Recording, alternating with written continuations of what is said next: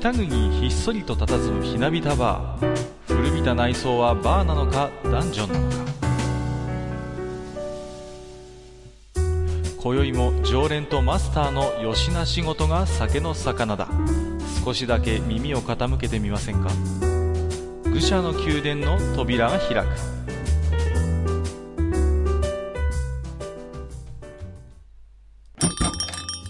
いやいやマスター、今日も来ましたよ。え、いらっしゃい。生ビールでいいかな。あ、あれあれあれこんな店でしたっけ、ここ。あれなんかいつものなんかあのぼんやりしたマスターは ど, どっか行っちゃったんですかね。いや、あのマスターがねちょっとねクラッカーを買いに行ってそのまま帰ってきてないんで、あの俺が店番をしてるんで、あのねボトルに触れないから生ビールしか出さないんですよ。なるほどなるほど、うん、そういうことなんですね。いや、あのーはい、どこかで見た顔だと思ったら何何何自堕落斎さんじゃないですか。そうです。だから今はこう居酒屋自堕落をこう経営しようかなと思って頑張ってるんですよ。なんかお店でも乗っ取ろうかと計画してるんですか。大丈夫ですか。いや、それは大丈夫ですけどね。まあ、たまにはいいかなと思いました。いやいやいやいや、じゃあすいません。じゃあ今日は生ビールもらいながらね。じゃあ、じゃあちょっとあのー、ね、マスターが買い出しから帰ってくるまで少しおしゃべりしましょうかね。うんうんうん、そうですね。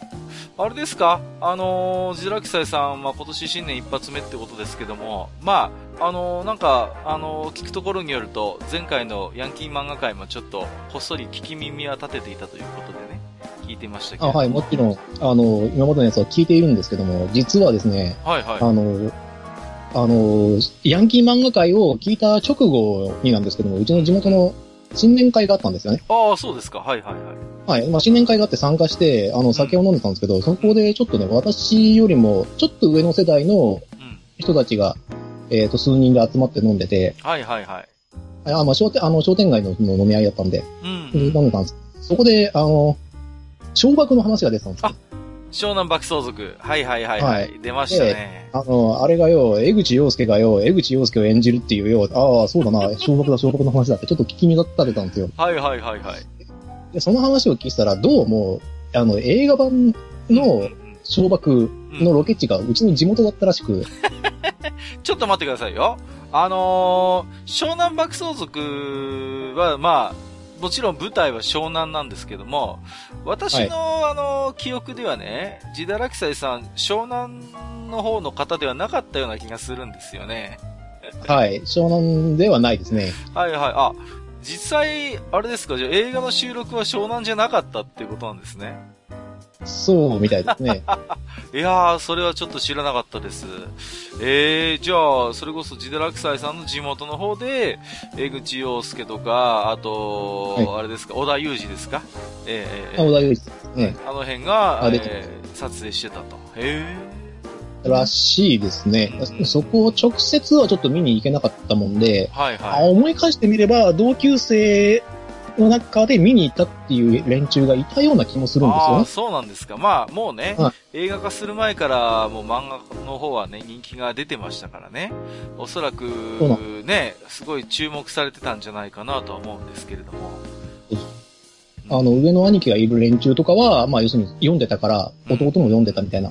ので見に行ったりもしてみたんですけど、そうそうそう、まあ、そこでね、はいはいはい、ちょっとね、物騒な話を聞きまして、ええええええ、あの、その商店街の人たちも、あの、本当に今はしっかりしている方たちなんですけども、うん、あの、昔ちょっとね、あの、ちょっとヤンキーというかね、暴走族というかですね、ちょっと人相談的なものに、をやってたらしくてですね。まあ、よくある話ですよ。あの、いや、まあ、そうなれば見に行くじゃないですか。まあ、もちろんね、やっぱり、ヤンキーつながりで気になりますからね。はい、いや、もちろんその喧嘩売ったりとかってそういうわけじゃないんですけども、うん、そこで、あの、江口洋介はに代目じゃないですか。はいはい、そうですね。はい。うん、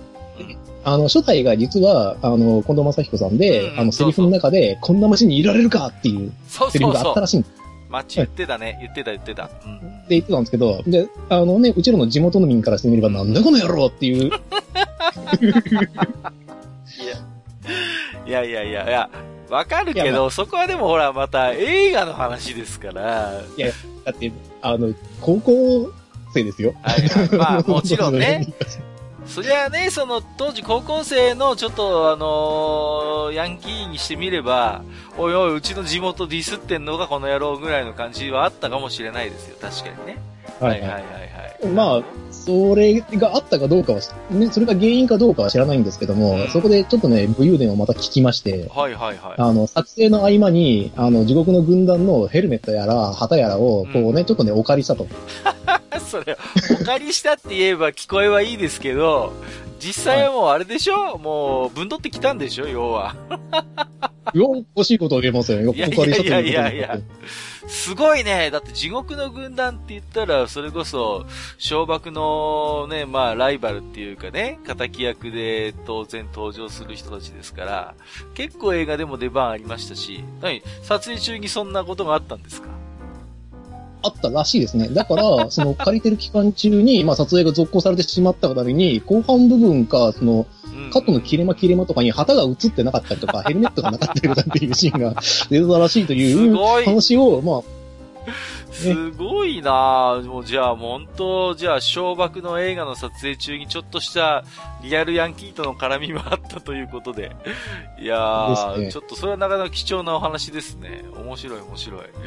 いやー、まあ、それはそうとね、ちょっと、マスター、ちょっと、マスターマスター、帰ってきてないの？ただいまー。ああ、来た来た来た来た。珍しい。もういつの間にこんななんかあのー、サブ店長を雇って、もうまた楽しようとしてるんでしょう、本当に。まあね、夜年並みに勝てないもんだからね。何言ってるんですか、本当にもう。お願いしますよ。まああのー、今日はね、ちょっとあのー、ね、えー、小爆のね、まあ映画の話、実写の映画のね話も今ジダラクサイさんから聞いてたところだったんですけども、えー、今日の本編でもね、はい、えっ、ー、とーまあ先ね、えー、昨年の、えー、大河ドラマでね非常にあの話題にもなりました、えー、真田丸のねお話を中心としてね少しまああのー、大河ドラマと戦国時代っていうところで、えー、いろいろとねまたあの昔の大河ドラマともいろいろ違ってきている部分もあるということなんで。まあ、その辺の話をね、ジダラクサイさんにお伺いしようと思ってたところだったんですよ。ですから、はい、まあね、なんかあの、マスターもね、サボる気満々でいるかもしれませんけど、ちょっとあの、ぜひ。いえいえ、そんなことはない。本当ですか？なんか、ツイッターあたりではなんかもう僕は休みですみたいなこと言ってましたけれども、え、しっかりですね、絡んでいただいて、いろんな興味深いお話を聞ければと思いますんで、えー、本日も、はい、えー、ジダラクサイさん、そして、えっと、マスター、ハニワさん、よろしくお願いいたします。はい。よろしくお願いします。はい、よろしくお願いします。え、ボトルなくなってるな。あれ？え？え？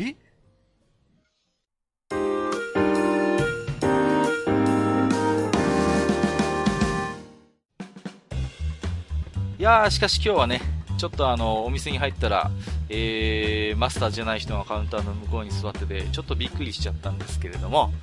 えーと、ね、予約、あのー、しておりましたように、予告しておりましたように、今日はあの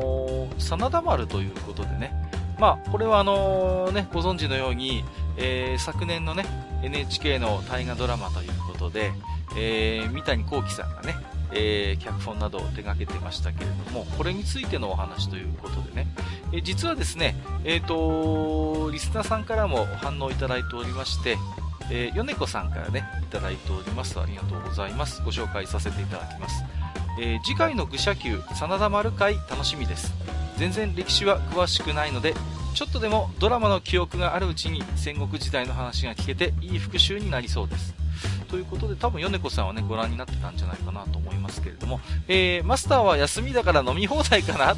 おのおの方抜かりなくということでいただいております。えー、ありがとうございます。ちゃんと、えー、マスターも買い出しから戻ってきましたんでね、えー、絡んでいただきたいなと思うんですけれども、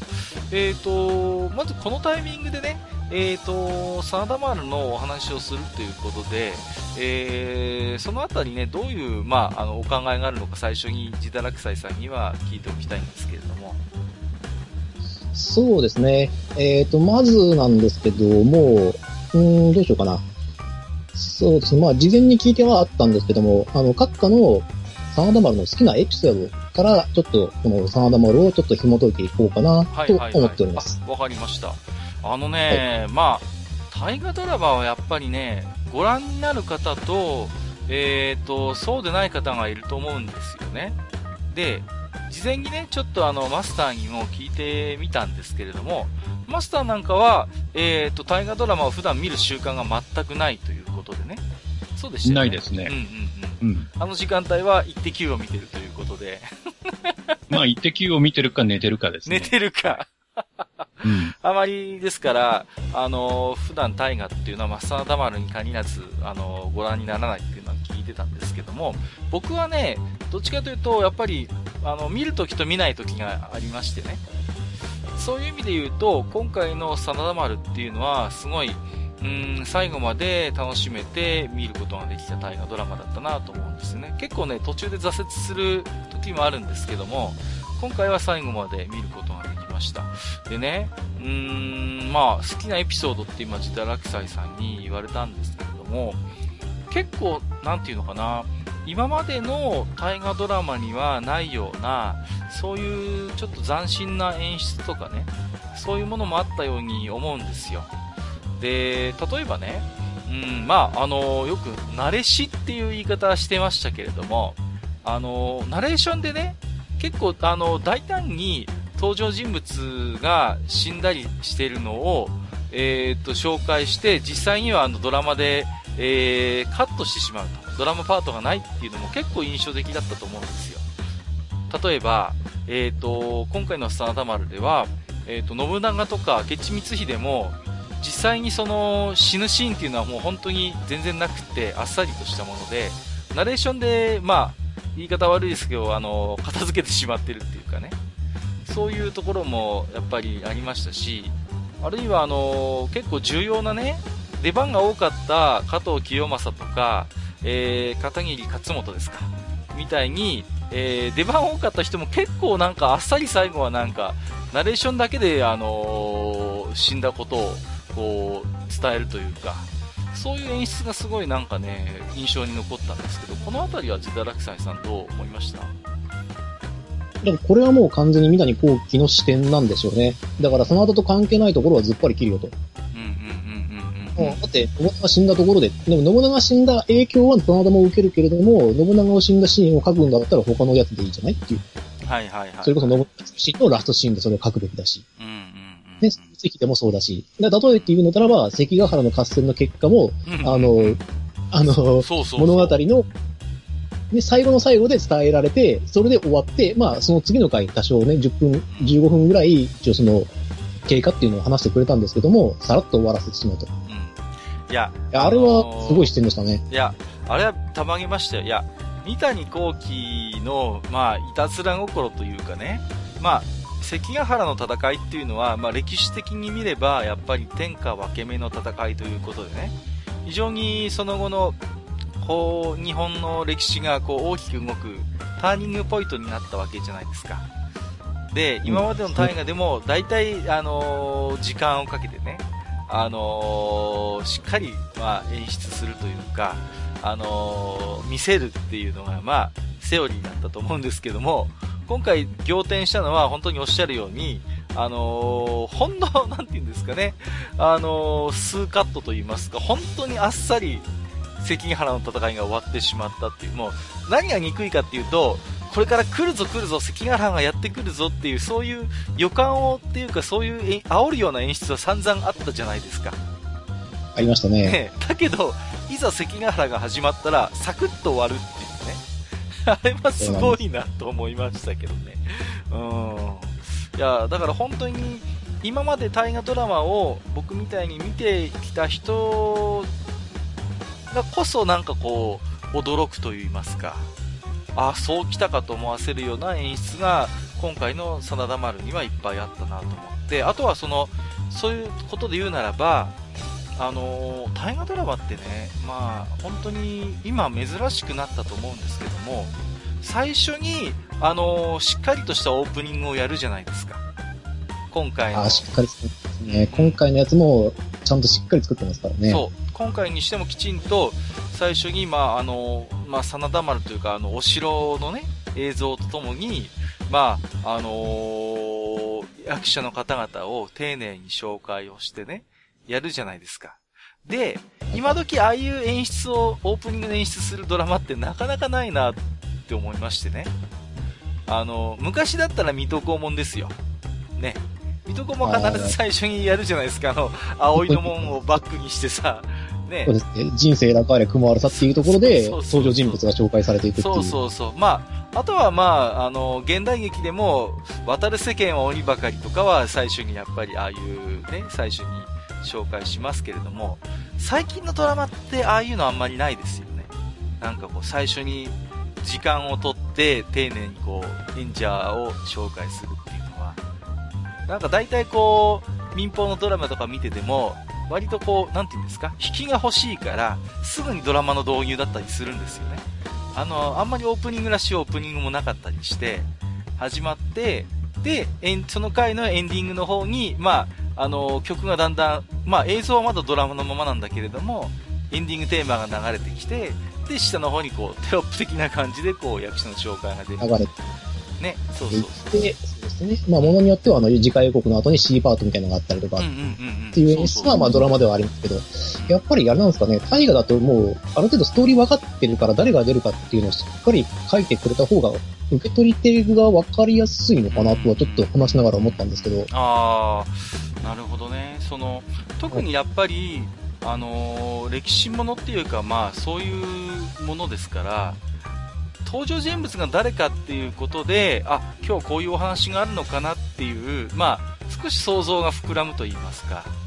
やっぱそういうところもあるのかなとは思うんですね。あ、今日あの人が出るからああいうシーンがあるのかなとか、そういうやっぱり、うん、なんか想像を膨らませる効果はあると思うんですよね。で、そんなオープニングで言うと、今回あの一つ大胆な演出が真田丸にはあって、あのめったにないことは僕初めてかな、大河ドラマ見てて、あのオープニングを最後に持ってきた回があるじゃないですか。はい、えー、よんじゅうよんわですね。うんうんうんうん。あのだから大河ドラマっていうのはもうね、まあもう必ず最初にオープニングがあるもんだっていう先入観で見てるから、あの回は本当に度肝を抜かれたと言いますか、まあ終わってみればなるほどっていうことだったんですけれども。要はその真田丸というものがその完成した時にいつものオープニングが最後に登場するっていうあの演出は、ああ三谷さんすごいなと思って見たんですよね。あれは痺れましたね。もういやアニメとかでは結構割合にね見るオープニングを最後の方に持ってくるっていう、アニメにはありますよ、うん、アニメにはあのー、いつものオープニングを後ろに持ってくるっていうのはたまにやっぱりありますけども、ああいう実写のドラマ、しかもああいう重厚な大河ドラマで、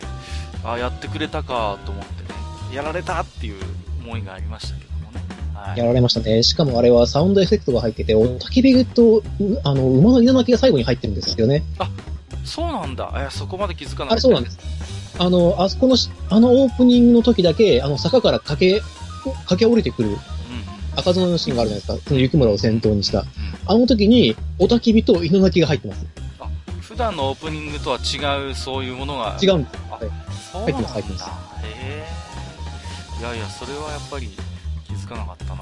うん。まあ、あのー、ね、真田丸っていうのは、まあ、ご存知のように、まあ、えっと、真田幸村、真田信繁ですか。の、まあ、生涯をね、えー、中心に据えた、まあ、物語になってるわけですけども、マスターはまあね真田丸はご覧になってなかったって言いますけど、まあ、真田幸村っていう、はい、まあその人物の扱った物語みたいなものって触れたことはあるんですか？あの昔確かあれも エヌエイチケー だったと思うんですけど、うんうんうん、真田重勇士っていうのをやってたような気がするんですよね。ありましたありました、うん、うんうんうんうん、それはね見てたような気がしますね。はいはいはい。いわゆるあのー、まあ真田幸村っていうまあ本当に日本でも人気のあるヒーローですけども、まあ彼を中心とした講談ものとしてのねえっとストーリーとしてやっぱり真田重勇士っていうのは僕も本当に大好きで、まああのー、ね実際にいたかどうかは分かりませんけども、えー、三好政界入道とかそれから霧隠れ才蔵とかね、ああいう個性的な仲間がやっぱりいて、えー、幸村をね助けるっていう、まあ、そういうお話だったと思うんですよね。で、えー、と徳川家康が敵役でね、うん、だからやっぱりそういうなんていうかな、僕も真田丸を見るまではまだまだそういう講談者としての真田幸村っていうイメージがものすごい強くあったもんですから、まあ、そういう意味で言えばやっぱり真田丸っていうのはうーんとそれまでの幸村像との、まあ、リアルの真田信繁という人間のそのあたりのなんかバランス的なものをいろいろ考えてあったのかなと思うんですけど、そのあたりっていうのは千田楽斎さんはどう思いましたか？あのそうですね、すり合わせがすごい上手いなっていうのを感じたシーンがいくつかあるんですけれども、はいはい、あのまず最新のその資料の研究によって、えー、と真田幸村こと真田信繁は、えー、豊臣秀吉の、まあ、馬回り衆にいたということが分かっていたので、はい、あの豊臣家での話っていうのがかなり長く描かれてるんですよね。うん、だからこそあの最後のシーン、最後のシーンというか大阪夏の陣冬の陣に至るところにまで幸村はなぜ豊臣方についたのかっていう理由付けにちゃんとなってるんですよね。うんうんうん、その理由付けがあってあの秀吉から恩を受けていたと。うん、で割とだから最近なんですよね、それが分かってきたっていうのがこう結構、はい、ごくごく最近のことなので、うん、だから真田幸村っていうか信繁っていう人物はこう人気とか知名度の割には実はあまり何してるかよく分かんないところがいっぱいある人だったっていうね、結構謎が多かったんですよね、その生涯の中で。うん、そうですよね。だからこそ講談のこう話題になったりとか、その家康にね、うん、一, 一発食らわしたっていう意味でも、その謎が多いがゆえにいくらでも詰め込めたっていう話を、そうそうそうそう、その中に。だからやっぱりあまり彼のその史実を物語る資料っていうのが実は多くなくて、結構空白の期間がいっぱいあったんだけれども、それだからこそなんていうんですか、非常にこうフィクションが作りやすかったと言いますか、きっとこの頃にはこんなことをしていたに違いないみたいな後付けの物語がすごいつけやすいヒーローではあったわけですよね。はい、なんですよね。でもその最終的にはその講談の幸村に近づけるような形になったじゃないですか、この演出的な意味でも。うんうん、でその時にやっぱりすごいああこれ痺れるなと思ったのは、うん、あのお兄ちゃんであるえっ、ー、と信行信行信行が、えーとまあ、徳川方についていて、その時に、えーと兄えー、と弟と父親を除名嘆願しなくちゃならないと、はいはい、関ヶ原で豊臣秀吉についたんだから、うんうん、それはもちろん処刑すんなあかんやろっていう話になった時に、うんうん、兄は、えーとまあ、一生懸命それを助けようと思ってお願いしますお願いしますということでいろいろとこう手を尽くした結果、許されるんですけれども解明しなさいと、はいはいはいはい、名前を変えろと、お前はその 父, 父親から与えられた字を捨てて徳川家の家臣となるための名前を付けなさいというような条件を付けられるわけじゃないですか。その時に、あの、音は変わらないけど漢字は変えるっていう信行っていう選択をしたお兄ちゃんもすごいやっぱかっこいいなとは思うんですけども、あの、その、えっと、雪の字って幸っていうやつよね、幸福の幸って言うんですけど、はいはいはい、はい、あの字を捨てられ、あの、結局捨てたんですけども、あの字って、えっと、真田家の嫡男に与えられる字なんですよね。うん、まあね、お父さんも真田正幸っていうことで。正幸ですし、えっ、ー、と、おじいちゃんは真田幸隆っていう方なので、うん、で、代々、あの、えっ、ー、と、伝えられていくっていうことなので、それを捨てさせられましたと。で、そうなって、最後、えっ、ー、と、大阪城に入城する信繁が改名をするという時に、ね、その名前を拾って幸村と名乗ったっていう、うんうん、あの演出をね、本当にね、いやー、うん、うまいこと繋げやがったなと。いや、あそこはね、実際そういう、まあ、エピソードがあったかどうかっていうのは、もちろんこれはドラマの中の話であってね。まあ、一応、あの、そのあたりがはっきりそうだったかっていうのは、もちろんわからないんだけれども、ドラマの演出としてね、そのやっぱり、非常に名前っていうのが当時やっぱり戦国武将にとって重いものだったわけだから、そのお兄ちゃんにしてもやっぱりお父さんから受け継いだ雪の字をね捨てて、あのまあこれっていうあの字ですよね、のっていう字の雪にするっていうのはやっぱり苦しい決断だっただろうし、まあ逆にそれによってまあ代々伝わってきた漢字をこうまあ弟であるまあ信繁がまあ引き継いで雪村にするっていう。まあ、あの辺のねやっぱり見せ方っていうのはうーんまあうまいなと言いますやっぱり三谷さん、うん、なんか粋なことをするなとは僕も思いまして、うん、そうなんですよね。講談とその史実をつなげてつなぎ合わせて物語としてきれいにまとめたっていう、うんうんうん、あれはあ本当にあこれは最新の真田幸村像だなって思いながらあの見てました、うん、だからその、ま、私も昔から結構講談ものとか好きだったし立川文庫とかもむさぶるように読みましたしね、山田風太郎の小説なんかも好きでしたけども、いわゆるそのスーパースターとしての真田幸村っていうやっぱりイメージがこうこびりついてるんだけれども、その真田丸っていう大河ドラマにおいては最新のそういう研究とかそういうものを割とこう活用しながら、まあ、僕の僕らの中にもともとこびりついていたそういう真田幸村とは全然違うところをね、あのー、ページしてくれてたと思うんですよ。割と史実に忠実な部分で。ただそれだけではあまりにもやっぱり味気ないと言いますかね、なかなかやっぱり、あのー、ドラマとしてのそのなんていうのかな、面白みに欠ける部分があるわけだから、そこをうまいことね、さまざまなこう演出をね入れながら折り合いをつけていったのかなという、そういうところはあるんですよね。まあ、それでもう一つやっぱりあの自堕落斎さんに聞いておきたいのはやっぱ犬伏の別れっていうところでね、はい、ここはやっぱ、まあ、あれはすごいですよね。まあ一応あの見てない方もいらっしゃるということなので、うんうん、犬伏の別れっていうのがどういったものかということを一応軽く説明しておきましょう、うん、そうですね、はいはいはい、いよいよ放送大学ですねこれだとまあ、まあ、やってきてある程度、まあでもね、ここはどういう背景があるか知っていただかないとこの真田丸でそこをどう描いたかっていう話はなかなかちょっと伝わりにくいと思うんで、ぜひちょっと聞いておきたいんですけれども、はい、ではやっておきましょう。まあ、えっ、ー、と関ヶ原の合戦前夜の話になります。えっ、ー、とまあ名高い、えー、直江城という挑発城がですね、あの上杉から届きまして、あの家康をおちょくりまくったと。でそうしたらまあそれは許すことができないっていう決断を家康がしたことによって、えっ、ー、と上杉征伐っていうのが始まるんですね。これが、えー、と関ヶ原の発端になります。はい。はい。まず、えっ、ー、と、上杉が徳川を相手にしている間に、今度はあの豊臣方が西側で兵を挙げて、えー、家康を攻撃するというのが、あの、石田方というか豊臣方と上杉で連絡が取り合っていたであろう、あの作戦だったんですけれども、その時に、え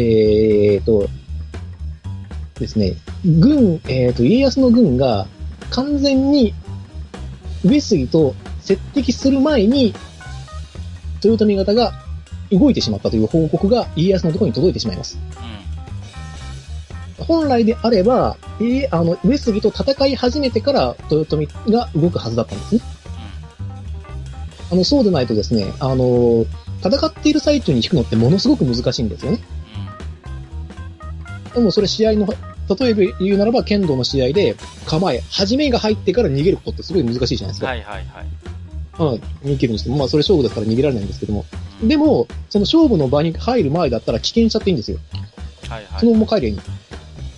で上杉の方としてはこっちは守るぞっていう気持ちで守ってるんで、攻めに転ずるにはちょっと難しいかなみたいな。受けるつもりで陣を敷いているので。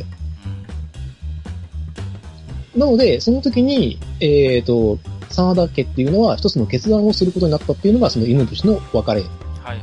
のシーンに当たるわけなんですよね。はいはいはい、で、その時の結論から先に言いますとですと、えっ、ー、と、兄である信行は徳川方に、父親と弟の、えー、正幸と幸村、信繁ですね、は豊臣方につこうという決断をします。はいはい。つまり、家を割って、家康、豊臣どちらにつくことにもよ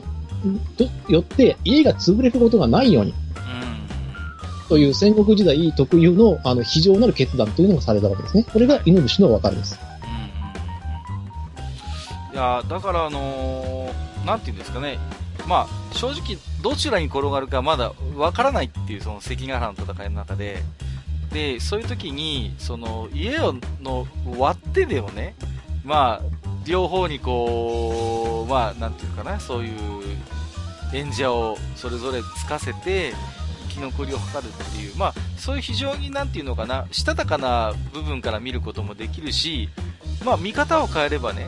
まあ、あの兄と弟とであの敵味方に分かれてね、あのー、戦わねばならないっていうところで、そういう非常になんかこう悲哀も感じさせるようなね、そういう一つこう大きな、あのー、なんていうかね、やっぱり見せ場になる部分だと思うんですよ、うん、ここの部分は。で、まああのー、ここのねやっぱりなんていうのかな、演出で一つ僕は昔ね、あのー、真田太平記っていうドラマがあったんですよね。それやっぱ僕思い出すんですよね、はいはいはい、そうで、あの時はお兄さんっていうか、あの真田正幸役は確かね丹波哲郎だったと思うんですよ。丹波哲郎がやってて、それこそあのどっちだったかな、お兄さんとかの弟だったかな、今回正幸やった俳優さんも出てるんだよね、うん、はい、確かに、えー、とこ前回雪村、今回 お, お父ちゃんだった気がするんで、はいはいはい、雪村じゃなかったですさんは。だから弟の方を草刈正雄さんがやってたのかな、うん、うん、だからね、あのーなんていうかな、この役もやったし父の役もやったし、いろいろ多分草刈さんとしてはあのシーンって感慨深いものがあったのかな。僕ねすごいあの丹波哲郎の真田正幸もすごい好きなんですよ。もうこれね、だから真田丸ご覧になってよかったなと思った方はぜひ見てもらいたいなと思うんですよね。あの草刈、ある意味ね草刈正雄以上に食えない男なんですよ、その丹波哲郎の真田正幸は。すごいんですよね、なかなか見る機会ないかもしれないんですけど、僕はすごい好きで、だからまあね、そういう兄弟でやっぱりたもとを分か分か分かざ分かたざるを得なかったっていう、まあ、一つこの大きな、ね、流れの中で、うーん、非常にハクビーの部分でね、だからそこの真田丸においての演出っていうのはやっぱり、うん、非常になんていうのかな、丁寧にやっぱり描いてたし印象深かったなと思うんですよね、うん、だからあそこをでもほらなんていうのかな、あのー、どう演出するかっていうのはやっぱりこう真田家っていうものをある程度知ってる人間からしてみればやっぱり注目するポイントだったと思うんですけども、千田楽斎さんは今回の真田丸において犬伏の別れのあの演出っていうのはどういう風に見えたんですか？あれ今回が一番僕にとっては面白い犬伏の別れだったかなと思うんですよね。あのこれなんでかっていうとなんですけども、今までの作品っていうかその犬伏の別れをこう書くような、例えばその小説なり、ね、あのドラマなりっていう映像化されたものがあるとするならば、あの父正幸の作であるっていう風な質が普通なんですよ。だからうち、あの、とにかく、俺は考えたと。で、豊臣と徳川両方につくことによって、必ずどちらかの家が残るようにしよう。まあ、これ、そのものはなんですけども、あの、戦国時代の、例えばその小、あの、小勢力というか、その、ちょっと小さめのその勢力下にいる大名とか、大名っていうね、あの武将たちだと、結構やってることなんですよね。そうそうそう。だって、あのー、兄はこっち、弟はこっち。うん。それこそ、ね、やってるので、だって戦国時代の一つちょっと前になりますけど、応仁の乱の頃だってもう親兄弟がね、うん、敵味方に分かれてやり合ってますからね。やり合ってるのはまあ普通ですからね、ある意味。うん。それにほら、僕はだってあの池波正太郎のやっぱり真田太平記を見て読んできた人間なんで、当然あのね、はい、あの作戦っていうか策は正幸のあの考えであるっていうやっぱりイメージがありますからね。あの小説でもそうだったから。はい、でも今回の真田丸はそういう演出ではなかったなかったんですよね。今回は、えっと、正幸としては、その徳川、徳川じゃない、あの、豊臣方につきたいという意思を強く出していたんですけれども、その時に、まあ、その時にはもう、あの、信行さんはとにかく、えー、まあ、お兄ちゃんの方ですね。お兄ちゃんの方は、徳川の方から、家臣から嫁をもらってる立場。本田忠勝でしたか。本田忠勝の娘。本田忠勝の娘、稲姫を、稲姫を、えー、まあ、めとっているので、まあ、当然徳川につかなくてはならない。という中で、えっと、今回の作戦を、そのお兄ちゃんである信行が示したということにすごい大きな意味を感じているんですよね。その、それはなんでかって言うんですけども、はいはい、あのー、えっと、あのシーンってものすごく、いろいろとこう抑圧されてきたっていうか、その、まあ、まあ、なんというかですね、その、結構情けない感じで書かれることが多かった信行なんですね、真田丸の中でも。そうそうそう、ほら、まあ、いや、あの、実際に演じてたのは大泉洋さんでね、割と、なんていうんですか、こうコミカルな演技も得意な方ですから、割とそれまでこう、不遇のお兄ちゃんっていう立場の演出が多かったじゃないですか。なかなかね、女才ない弟に比べて、こう、真面目で、融通が効かなくてっていうところで、なんかちょっと正幸からしてみても、まあ弟の方がわしに似てるみたいなところでね、まああのなかなかこう光がそういう意味では当たってこなかった部分があったんだけれども、あそあの犬伏の若の場面ではそうではなかったですよね。そうではなく、まあ、声を荒げて、えー、私は徳川につくから父を父と弟は豊臣につけと、そして生き残った方は必ず残った方を命をかけて救い出せと。何があろうと、その今までそのかけた、そのね、あの、功を上げた部分を返してでもいいから、あの、その親と兄弟を助けようという発言をお兄ちゃんの方がするんですよね。うんうん、そうでした。うん。そう。それが、すごいことで、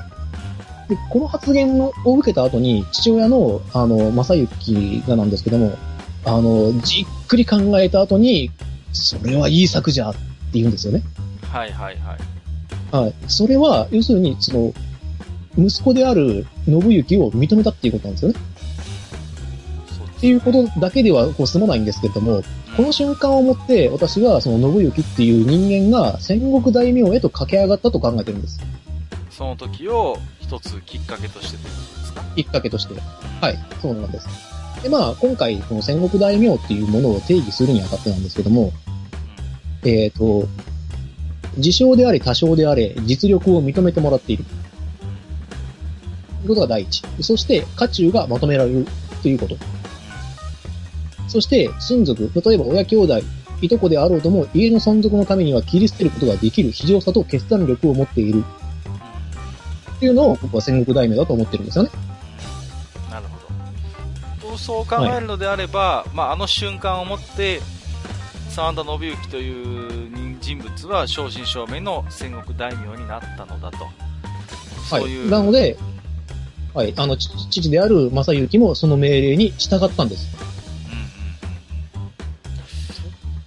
ん、だからまあなんていうのかな、まあ真田丸っていうのはもちろん主役は真田信繁なんだけれども、ちょっと見方を変えれば真田信行の物語でもあるんですよね。はっきり言って、だって、うん。真田十勇士とか、それこそマスターが、あの、人形劇で見ていた真田十勇士だって、真田信行ってそんな出ないっすよ、はっきり言って。ほとんど出ないですよ。脇役もいいところなんですよね。うん。だけれども、あのー、この、今回の真田丸っていうのは、非常にその、なんていうのかな、あの家族としてのこの真田家っていうものをものすごいスポットライトを当ててたと思うんですよ。だから演出によってはもっともっとこうね、あの真田信行という人間の、まあ、スーパースターであるところっていうものをもっともっとこう前面に出した演出もできたと思うんだけれども、実際にはそうではなくて、そのまあ、主にその真田信行と信繁というこの二人のなんていうのかな、非常に対照的な兄弟の、まあ、生き様みたいなものを結構最後まで丁寧に書いてたなっていうのは思うんですよね。うんうん、ね、いやー、あれは本当にかっこよかったなって思っていて、で、あんまり今までも評価されてなかったお兄ちゃんこと信行さんなんですけども、うん、あの近年結構ね評価高いんですよ。あ、再評価されてる。そうそうそうそう、あのね、僕もそれはあのあれです、歴史秘話ヒストリアで見ましたよ、それは。いや、あの結構ね、今までのそのなんていうのかな、真田幸村の物語で割と引き立て役になっちゃうことが多かったんですよね、真田信行っていうのは。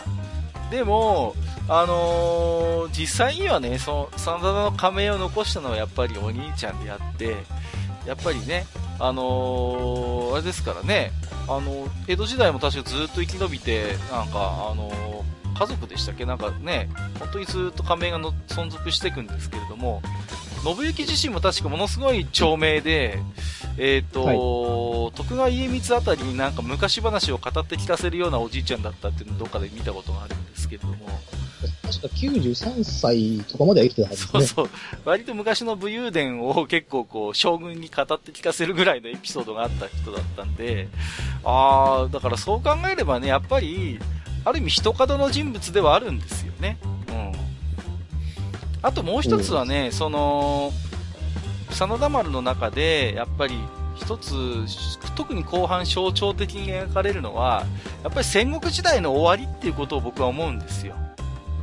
もういわゆるもう武変者が生きづらい世の中になってきてるってことをものすごい今回きちんとあの演出してると思うんです。もうそれこそ戦場にしか生き様を見出せないようなそういう昔かたぎの戦国武将っていうのがまあいるじゃないですか。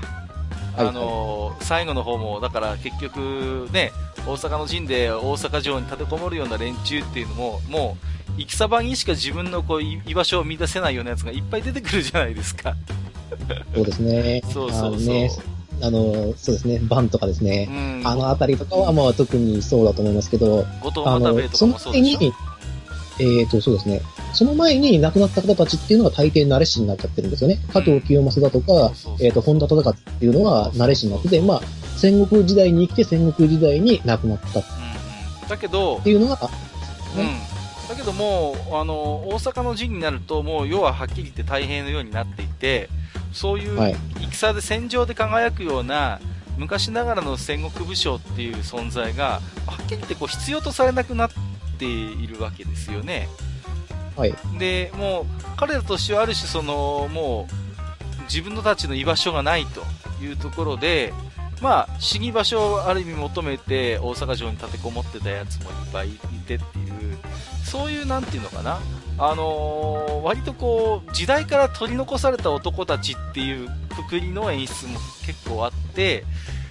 で結局なんだかんだ言って真田幸村という人間もそっち側の人間なんじゃないのかなっていうことを僕は思ったりしたわけですよ。そうですね、どちらかというとアウトロータイプなんでしょうかね、うん、まあどうかな、あの演出の仕方だと例えば使えていたのが家康とかだったらそのまま順当にそのままスーッと生き残った感じもしなくもないんですけどね、うん、ただやっぱりそのなんていうんですかね、ああいう、うん、もう戦でしか自分の居場所を見つけられない人間のやっぱり最後のこうなんか華々しい死に場所といいますか、そういうやっぱりあの演出ってのはあったと思うんでね、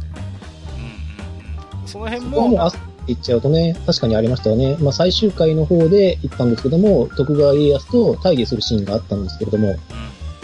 あの時に、えーと、たとえわしを倒したとしても徳川の世は揺るがんぞっていう発言に対して、そんなことはひゃくも承知よって言って銃撃を仕掛けようとする生き物の像がありましたからね。うん、だからもうそこは分かりきってはいるんだけれども、でもそうせざるを得ないっていう、その辺のなんかこうなんていうのかな、やっぱり背負ってるもののあの悲哀みたいなものもやっぱり感じましたしね。あとは、まああのー、マスターがご覧になっていた時の真田十一と違ってやっぱり必ずしもその真田信繁という人間が万能なスーパーヒーローとしては描かれていないっていうね、その等身大としてのやっぱり真田信繁っていうのが今回は非常にね、あのー、リアルに描かれてたと思うんですよ。これね、はいはい、昔の大河ドラマはそんなことなかったと思うんですよ。割とあの人間ドラマは確かに昔からあるんだけれども、あのあんまり主人公ってその弱い部分を見せないって言いますか、やっぱり基本的には非常に芯が強くて、あのなんていうのかな、あのぶれなかったり、うんうんうん、やっぱりそういうなんとか無類の強さを発揮する方がばかりが割と強調されてたようにも思うんですよ。だけれども今回の大河ドラマではそうではなくて、割となんていうのかな、あの本当に一個の人間として悩むし恋もするしいろいろとこうね、あの本当になんかその時その時に一生懸命悩みながら生き抜いていくようなそういう人物としてね描かれていたように思うんですよ。だ、あのー、だから昔の大河のそういうイメージと比べて結構今回だいぶ違ってたようにも思うんですけど、この辺はどう思いますか？そうですね、こ今回の真田丸なんですけども、武将というかその戦国大名を含めた登場人物全員に迷いっていうものをすごく出してるんですよね。うん、みんな迷ってるんです。状況がどうすればいいかっていうのが分かってないので。で、かといえば、その、要するにスパッと竹を割ったような性格なので、俺はこっちにつくとか、俺はこうやるっていうような人間もいて、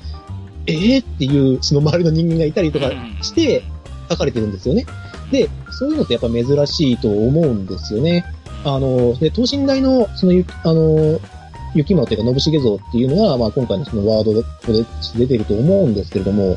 えっと、大河ドラマって、もうストーリーが決まっているので、まあ結果ですよね。うんあのどんなに頑張っても西軍勝てないんですよ。うん、そうそう、もう結果は我々知ってるわけですからね。はい、えいあの徳川家康の時代が来ます。確定です。うん、でも物語としてはその盛り上げなきゃならないので、うん、そこをどう書くかっていうのがその大河の醍醐味だと思うんですよね。うん、だからもうはっきり言って史実上の出来事だけ積み上げるんだったら、もう物語の行き先は我々分かりきっているわけですから。そこをどう見せるかっていうことですよね。そうなんですよね。だから今回一つ、うんはい、特徴的だったのは徳川家康だったんじゃないかなと思うんですよね。あの内野聖陽さんが演じてましたけれども、はい、なんていうのかな、前半は本当に正直ね喜劇俳優かなって思うぐらいコミカルな演出も多くて情けないシーンもいっぱいあってね。あわあわしましたからね。あわあわしましたからね。そうそうそうそう。出たっていうために。本当に。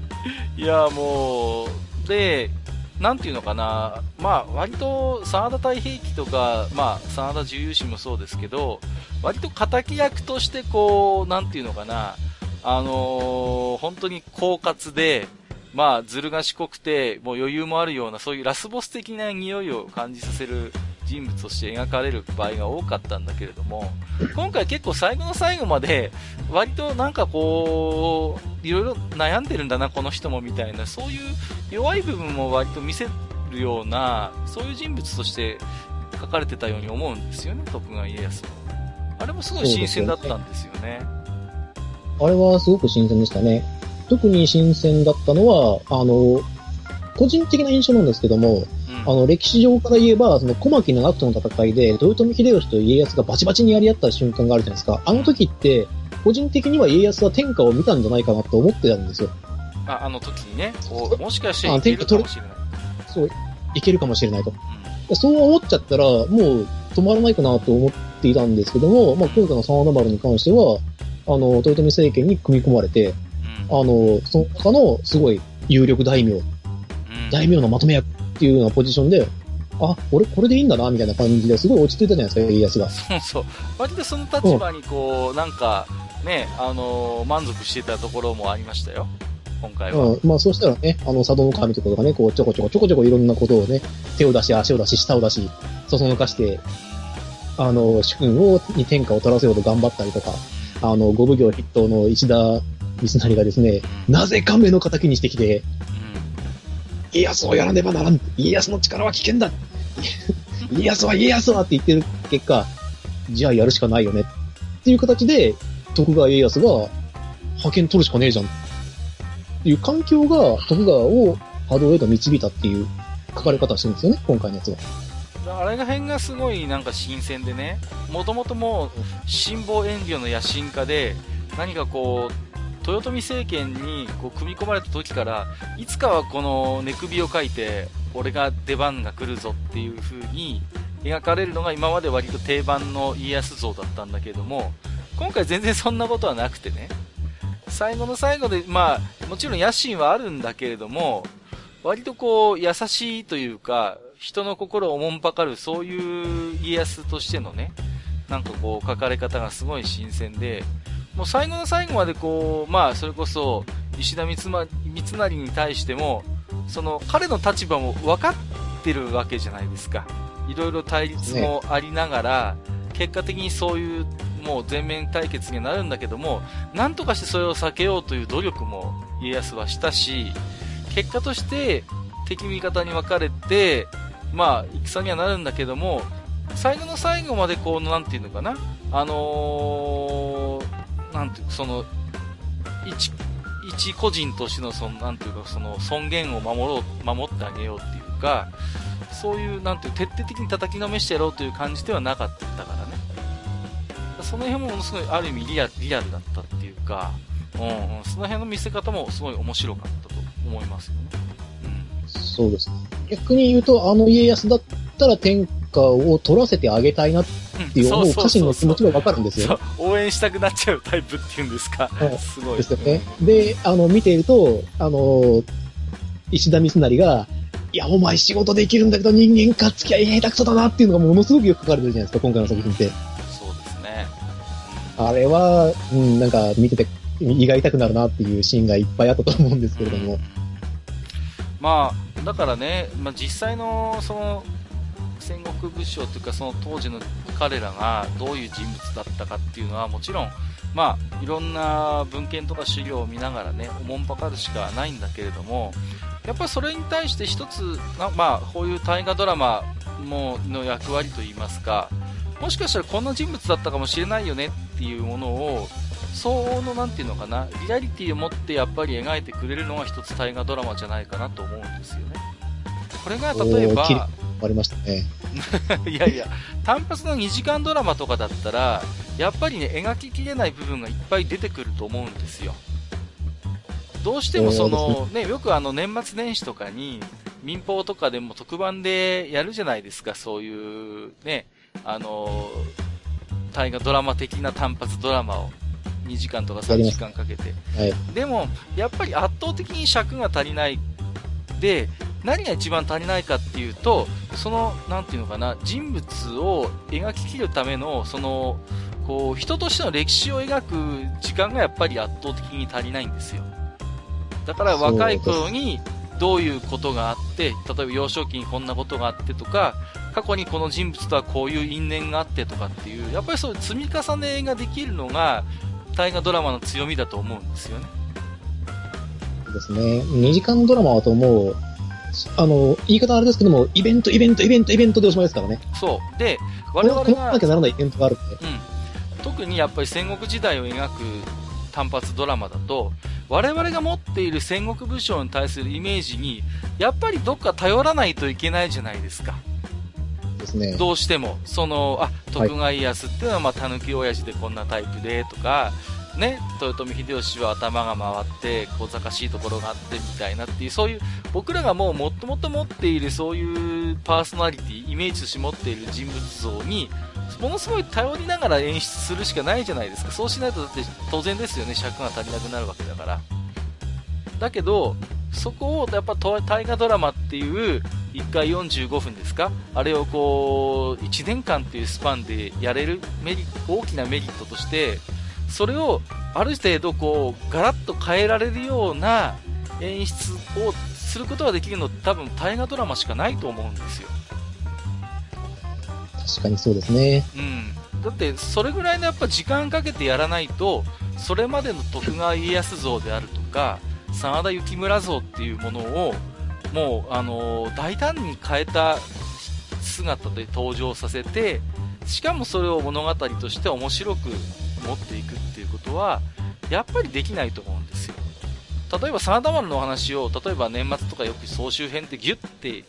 ねあの短くしたものよくやってますけど、やっぱあれだけ見てたらよくわかんない部分いっぱいあるからね、なんでこの時こんな行動したんだろうとかなんでこんな人になっちゃったのみたいなことってやっぱり積み重ねがあった上でのことだから、それってやっぱりあのー大河じゃない、だから大河ドラマってものすごい大変だしお金も労力もいっぱいかかるんだけれども、大河じゃなきゃやっぱりできないそういう過去のそういうヒーロー像を変えるような新しいヒーローを作り出すっていうのはもう多分大河でしかできないんだと思います、うんうん、それをもうすぐ今回僕は真田丸で感じたんですよね。真田幸村っていうもうある程度の年齢の上以上の人だったらもう誰しもなんとなく知ってるようなね、ヒーローをわざわざもう一回引っ張り出してきて、だけど最近の本当にそういう史実の研究とかの成果も入れながらよりリアルででも誰も今まで想像 し, してなかったような生村像っていうのを今回、まあ、ある程度あの作り出すことに僕は成功したと思うんですよね。三谷さんはでそれそうですね、うん、でもそれってやっぱり大河ドラマっていう枠じゃないとできないことだと思うから、うん、でそこはやっぱりね、うん、一つ今回の真田丸は、ああ大河ドラマってそうだよね、そういうことがやっぱりできる枠だよねっていうことを僕はちょっと再確認したんですよね。うん、すいません、なんかいやいやいやすいません、なんか語っちゃいましたけども、うん、はい、だってそれができる体力って今民放にもないし、そもそもね、悲しいからもう時代劇がないじゃないですか。もうないですね、地上波では。もうで今回に限って言えば真田丸に関しても関ヶ原やらなかった、まあ、予算がなかったからっていう話もあるわけですからね、まあ、それもある意味確かに、ね、あの言えるような気もするんですよね、うん、まあ本当になんていうのかな、もう エヌエイチケー がもうそういう本格時代劇の世界はもう最後の希望ですよ。今 ビーエス でやってる雲霧仁左衛門なんか も, も今すごい僕面白くて、あのー、まあ、全然ちょっと戦国時代じゃなくて、あれはまあ江戸時代の話ですけども、あれもね、池波正太郎の原作ってそんなに長いわけじゃないんですよ。せいぜい文庫本一冊ぐらいじゃなかったかな、雲霧仁左衛門。だけど、ものすごいなんていうのかな、そこからストーリーを膨らませて、エヌエイチケー ならではの、もう、それなりの潤沢な予算の中で、あのー、割と本格的にちゃんと描いてくれてるからね。うん。だからまあ、なんていうのかな、そういうもう戦国時代も含めた一つ時代、時代ものをやっぱり、うん、演出として牽引していく、やっぱり、うん、そういうやっぱり使命をなんていうかな、もう持ってるんじゃないでしょうかね。やっぱ大河ドラマってやっぱそういうものになっちゃってると思いますよ、うん、だからな、なんていうのかな、うん、まあマスターみたいに大河ドラマをね、あんまり普段見る習慣がない人ってのもやっぱ結構いらっしゃいますし、昔みたいにそのね、なんていうのかな、大きな予算をかけてやれば注目されるっていう類のものでもないんでしょうけれども、まあだからこそいろいろね、その大河の枠の中でいろいろチャレンジすることがあってもいいのかなとは思いますけどね。うん、個人的には僕はもっとなんか古代とかやってもらいたいんですよね。ああ、それこそ、ちょっと昔にやってたあれですか、えっ、ー、と、坂の上の田村麻呂の話とか。ああ、そうそうそう、その辺の話とか、まあ、穂村達とか、アテルイとか、あの辺の話もやりましたけど、もっと、なんていうのかな、蘇我氏とかの話やってもらいたいんですよね。い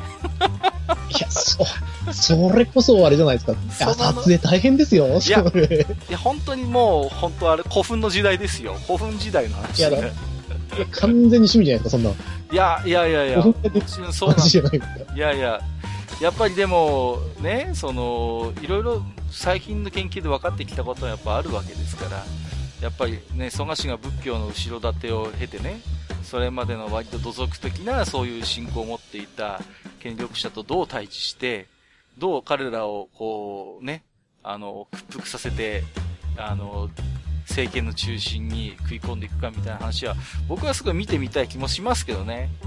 今だったら大河の枠でもやれるんじゃないかなっていう気もするんですけどね。まあちょっとね、あの話が少々脱線しましたけれども、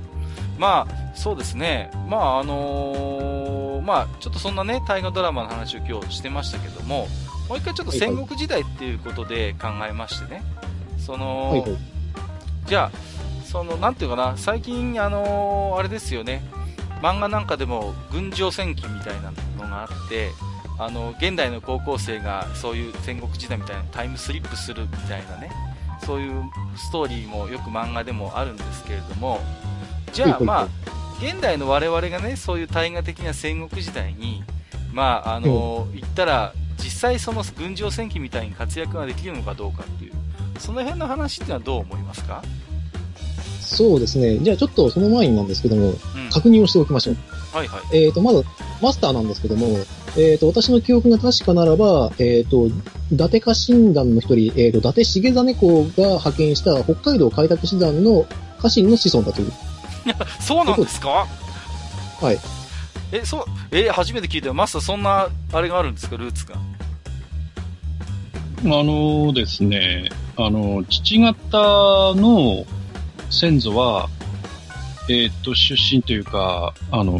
入まあ屯田兵として札幌に入植をしてるんですけど、うん、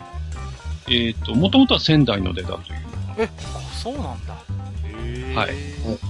で、えーとまあ、自堕落最古とこの私なんですけれども、眉唾者ではあるんですけれども、えーと、武田家の血を引いているということですね。すごいっすね。皆さんすごいですね。僕、ただの百姓のせがれですけど。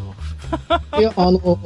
閣下に関しては、あの足利義輝の生まれ変わりということを私は知ってますので。何の話をしてるんですか。まあまあ、あの、それはそれとして、えーと、はい、で、それを確認したのはどういう理由から？まあ、まあ、特にあの、まあ、血統に関してはっていうこともあるんですけども、あまり、そうですね、血統に関してはそこまで関係ないんですけども、じゃあ今の我々が、例えばこう、えー、っと、そうですね、例えば僕が武田を名乗ったりとかして、タイムスリップしてしまった場合ですよね。はいはい。面白そうですね。で、まあ、ね、やってみますよね。じゃあ、活躍できるかっていうと、えー、っと、できます。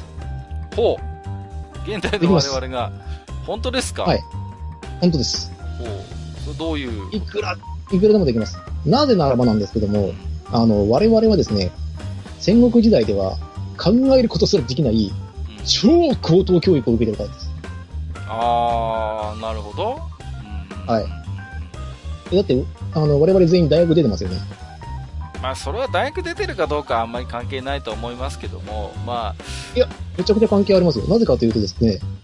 歴史、読み書き、えー、例えば数学、だってそれはだって別に中学高校だってやるじゃないですか。そんな大学の頃はあの遊んでばっかりだったから、まあ、もちろんいやあの遊んでばっかりかもしれませんけども、はいはい、だとしてもこれだけの期間勉強に費やしてる人間っていうのは戦国時代存在しないんですよ。まあまあそれはそうだと思いますね。まあ実際にやってたかどうかは別として、まあ、それだけ勉学に時間を当てられるというのは確かに当時からしてみれば、うん、なあまりないことだったとは思いますよ。ああれだよ、だってさ、あの、諸葛孔明じゃないけどさ、天気が読めるだけで結構違うよね。ああ、そうか。それ、そういうこともまあ、あんまり理論的な裏付けが当時は、ごく一部の人しかできなかったっていうところがあるのかな。あの、例えばその農村部のその長老とかが、今年は寒いかもしれん。あ、長老が言ってることだからそうだろうっていうのがあるんですけども、うちらは、その科学的な体系がつけられているので、これこれこうだから、この期間はおそらくずっと寒いだろう。っていうのが見えるわけですよね。なるほどね。うん、知識としてそれがあるんですよ。それはものすごい大きな差なんですよね。まあ、なんでかっていうとですね、あの当時って、例えばその勉強する、学ぶっていうことをする場合って、どうすればいいか。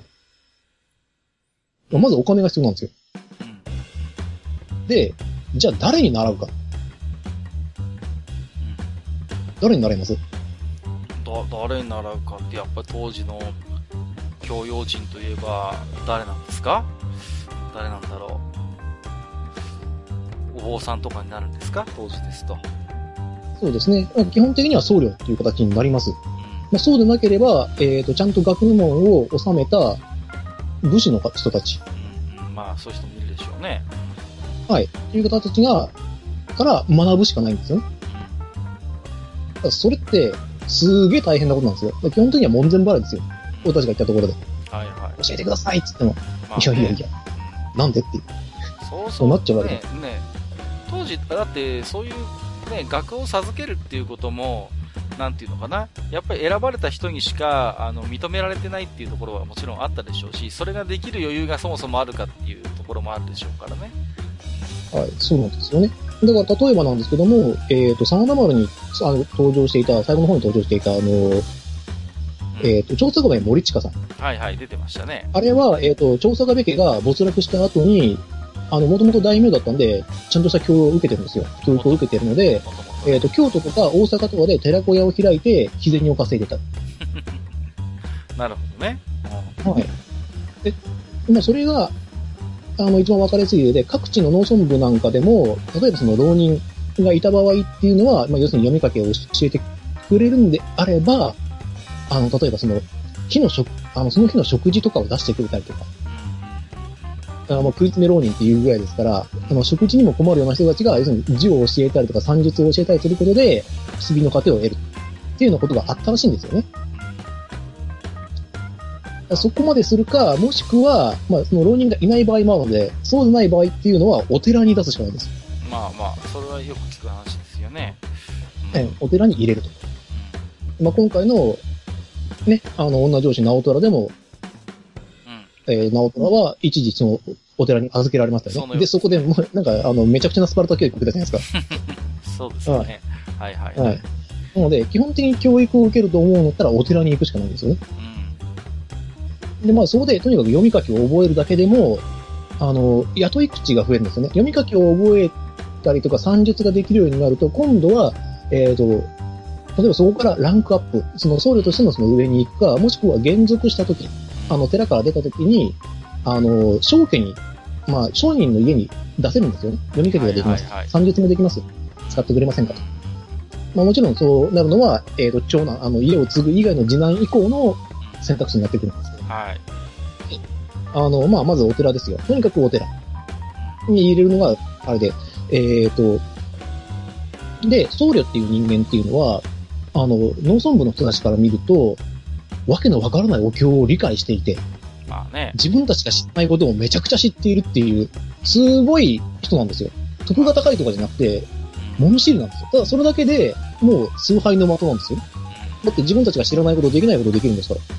そうですね、まあはい、やっぱりそういう知識教養をやっぱり蓄えている存在としてね、僧侶はいますよね。まあそれをもじったね、天式なんて落語があって僕は好きなんですけど、まあそれはいいや。とりあえずで、まあいずれそういうまあね、僧侶という階級の人たちはそういう本当にまあ知識階級であるということですよね。あとあるんですよね。で、えっ、ー、とまああの農村の人たちからすれば、えっ、ー、と妖怪の仕業じゃないかって思っている例えばかまいたちとか、うん、あるじゃないですか。そういったことたちも、えっ、ー、と僧侶の目から見ると学学問からすると、まあ実際には解明されてはいないけども、これこれこういう結果あの原因があって結果があるから切れるっていうことが分かる。はいはい。なるほどね。そうやってその原因を取り除いてしまえば、その妖怪を払ったって言い払えるわけですね。その後に例えばその怪奇現象が起こらなければそれは払われてるってことじゃないですか。まあで現実としてそうなるわけですからね。そうなるとよく分かんないけどすげえってことになるわけですよね。すごいってことになるんですよ。それはもう尊敬ですよ。まあね、もちろんそうでしょう。ああはい。で、またあの、戦国時代っていうのは、あの、すごく死が身近にあって、あの、例えば戦争が起きなくても人がバタバタ死んでる世界なので、はいはい、あの、死が身近にあって、死後の世界っていうのも普通に信じられたんですよね。で、あの、坊主殺せば七代かかるっていう言葉があるんですけど。まあよく言われますよね。はい。これ、あの、実際にお坊さんに聞いたことがあるんですけども、はい。あの僧侶を、まあ、殺してしまうこともすごい罪なんですけども、まあ確かにね、はい、でその僧侶がいなくなることによってあの先祖を祀ってくれる人がいなくなるんですよ。ああそうか。墓を管理してくれる人間がいなくなるんですよ。うん、なるほどね。だからそうなるとあの自身の罪のみならず、実はその親あのじいさん、例えばそこからあの自分の子供孫に至るまでそこから救われることはないんですよ。はいはいはい。何のための念仏かというと、それは死後の世界を救ってもらうための念仏なんですから。だという意味で、えっと、すごい、あの、罪で、そもそもだから、あの、お坊さんは殺してはいけないし、あとすごい特殊な人なんだよっていうことを信じられた時代なんですよね。で、えっと、戦国時代に、例えば僧侶が、僧侶とかお寺が力を持っているっていう描写は、こう、各、の大河ドラマでもよく見られると思うんですよ。まあ代表的なのは本願寺ですけど。はいはいはい。あでそれなんでその権力を持っているかというと、要するに知識を占有していたからなんですよね。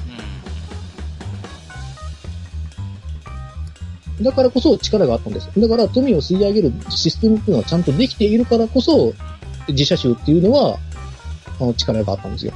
うん、だって自分たちでね、で領地まで持ってたわけですから、ちょっとした、はい、もう国みたいなもんじゃないですか。見れば力のアンチというのは治外法権も保障されてると、うんうん、っていうまあそうなればね、そりゃ腐るやつも出てきますよ。まあねはい。それはねあのねお酒を飲んだりとかね、そのね人禁制にもあるにもかかわらずあのね女の人連れてきてそりゃ騒いだり連中も出てくるわけですよ。そりゃだって戦国時代より前からだってそういうのはいるじゃないですか。仁和寺の和尚って言いますけど、それこそ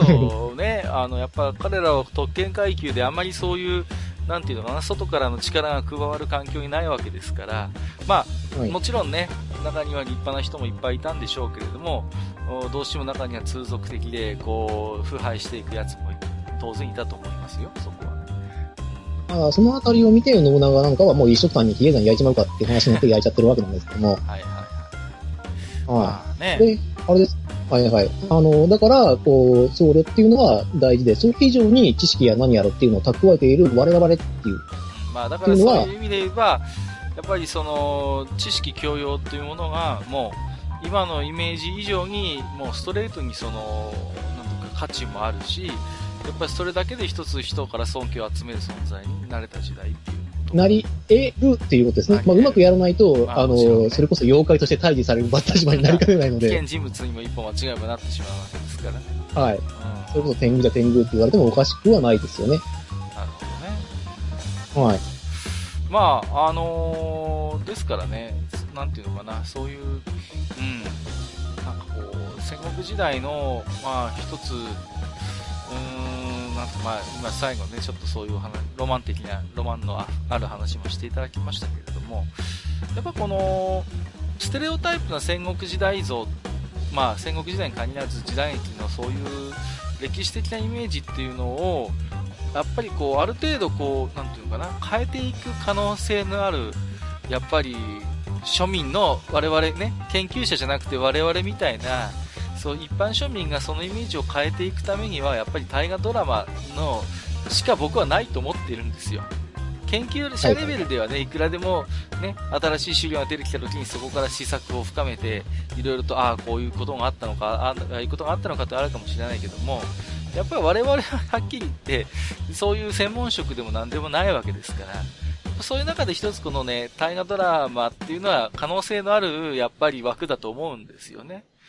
で、はいはい、大河ドラマはもう終わったとか、もうなんかね、そんな魅力がないっていう人もいっぱいいますけれども、まあ、真田丸っていうのは割と今までこう、大河ドラマをね、ご覧になってなかった方なんかも結構こう、ね、興味を持って見てた方が多かったイメージもありますし、まあ、あとはやっぱりツイッターの力がすごかったなっていうね、こう、私のタイムラインもそうなんですけど、真田丸が始まって、で、終わって、いちじかんかにじかんぐらいは割とタイムラインがもう真田丸で賑わってたっていうのをリアルにやっぱり去年感じましたんで、そうやってみんなでいろんな感想とかをすぐに共有しながらで、絵心のある人はちょっとしたいちコマ漫画よんコマ漫画を描いたりなんかしてね、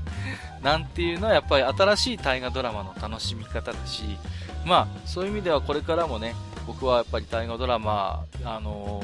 ー、好きなんで見続けると思いますし、またね、あのー、きっかけがあればジダラキサイさんみたいに詳しい人にね、いろいろお話を聞いてふむふむと思いたいなと思っておりますけれどもね。はい、ということで、えーと、今日はですね、ちょっとまあ、あの、真田丸の話を少し中心としてですね、えー、大河ドラマと戦国時代についていろいろとジダラキサイさんにお話を伺う伺わせていただきました。ということで、えっ、ー、と、ジダラキサイさん、そしてマスター、本日もありがとうございました。はい、ありがとうございました。ありがとうございました。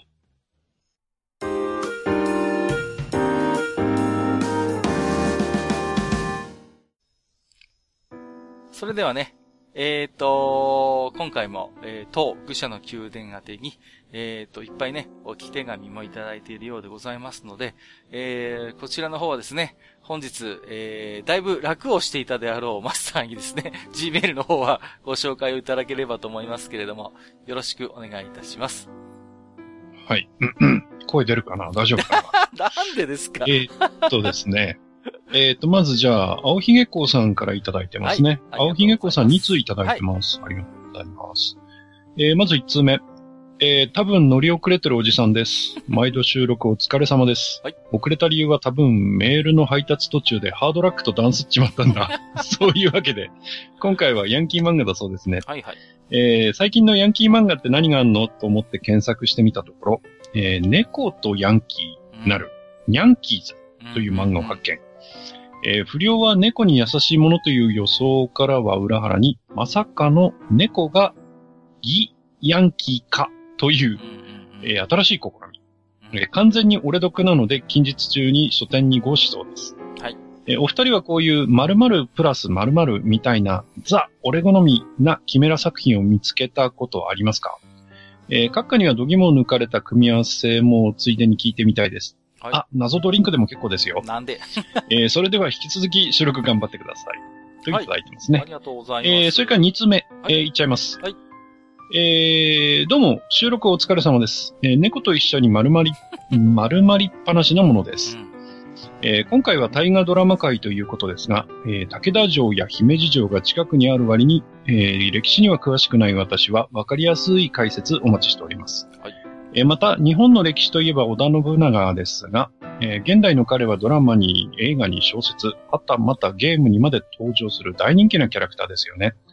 えー、作品によっては主人公だったりラスボスだったりしますが、皆さんがこの設定は驚いた、笑ったみたいな役知ってたら教えてください。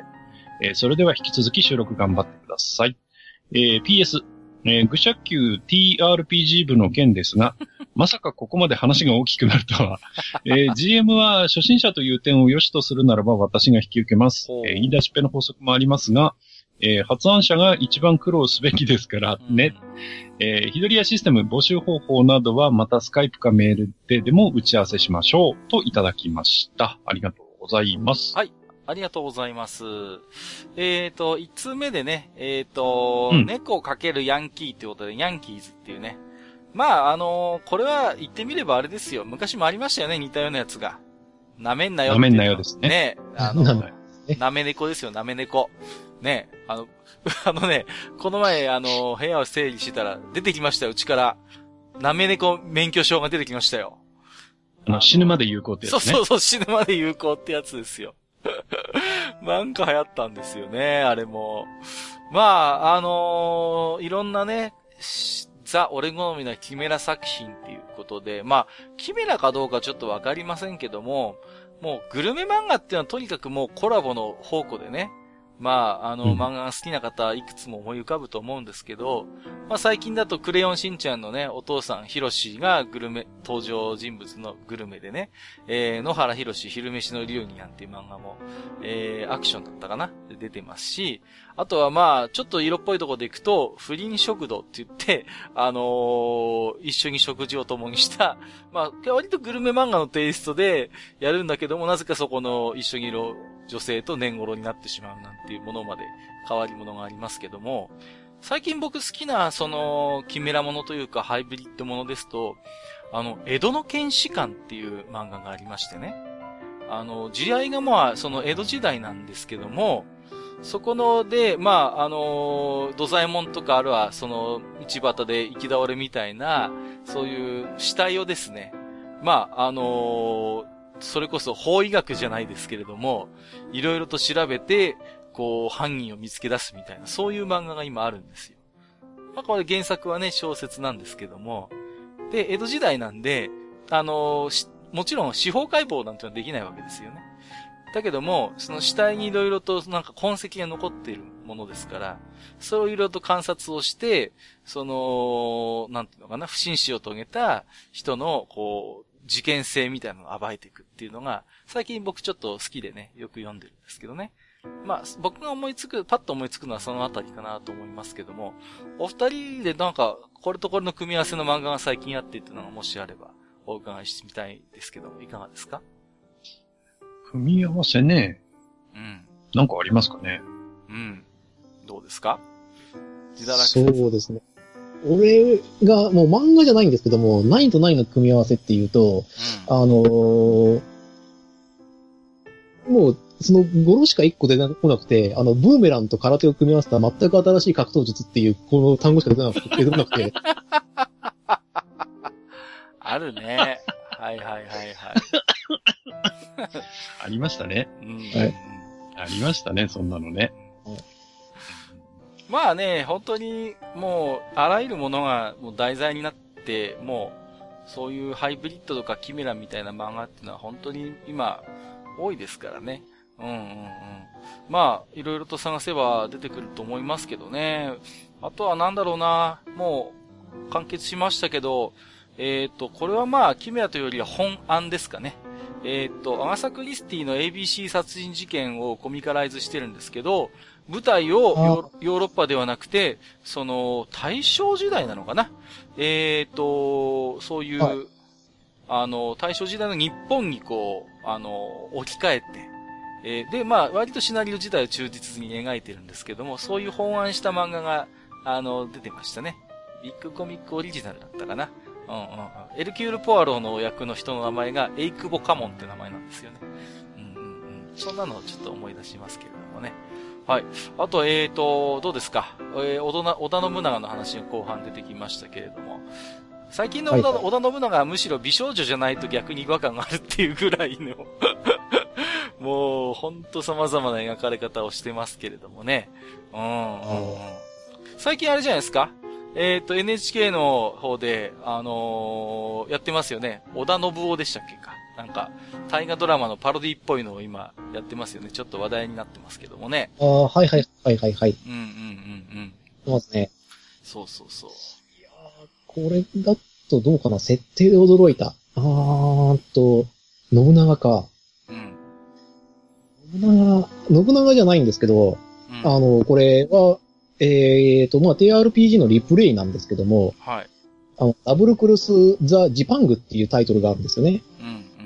で、先ほど話したんですけども、あの、要するに、妖怪とか、その、陰陽師とかがいた時代、いた設定の戦国時代に女子高生が迷い込むっていう設定のリプレイなんですけども、はいはいはいはい、はい。あの、ゲームマスターはちょっとぶっ飛んだ方なんで、うん、あの、敵役に出てくるのが、あの、ヴィーナス、えーと、上杉謙信とか、オファラオ、武田信玄とか出てくるんですよ。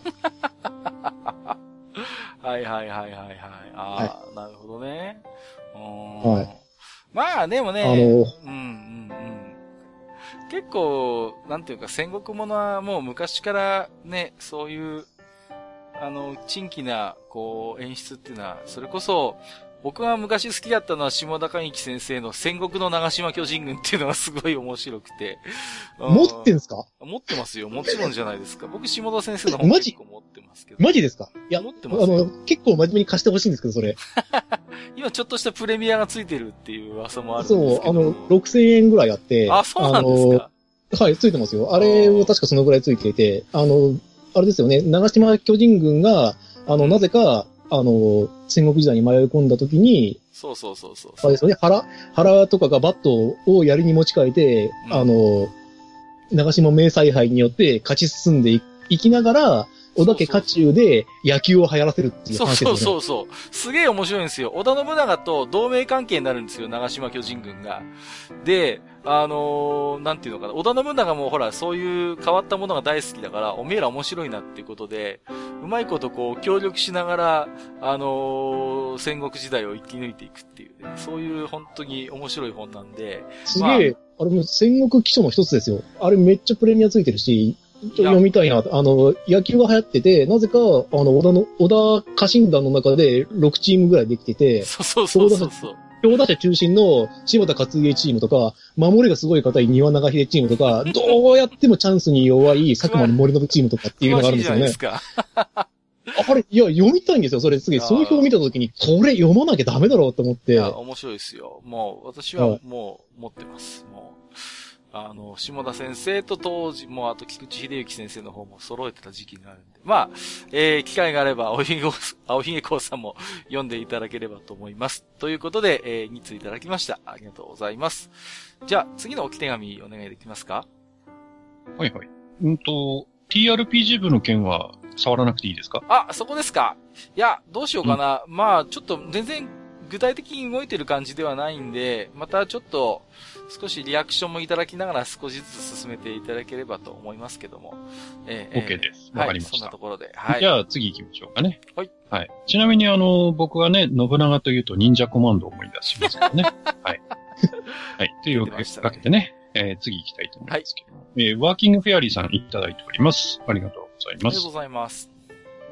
えー、このメールは収録に間に合った前提で書いています。もう収録が終わっていたらまあ仕方ないね。はい、間に合っております。もう間に合いましたね。はい。えー、こんばんは、自堕落斎さん。えー、いつも楽しく聞かせていただいております。私は相変わらず体調も優れず、あまり遠出ができませんが、いずれまた近場を訪れた際にはちょっくら立ち寄らせていただきたいと思っております。えー、その際にはよろしくお願いいたします。あ、愚者級いち号さんとに号さんもたまに楽しく聞いてますので適当に頑張ってくださいね。なんだこの扱いの差は。失礼なやつだな、本当にも。どういうことなんだ。はい、で、え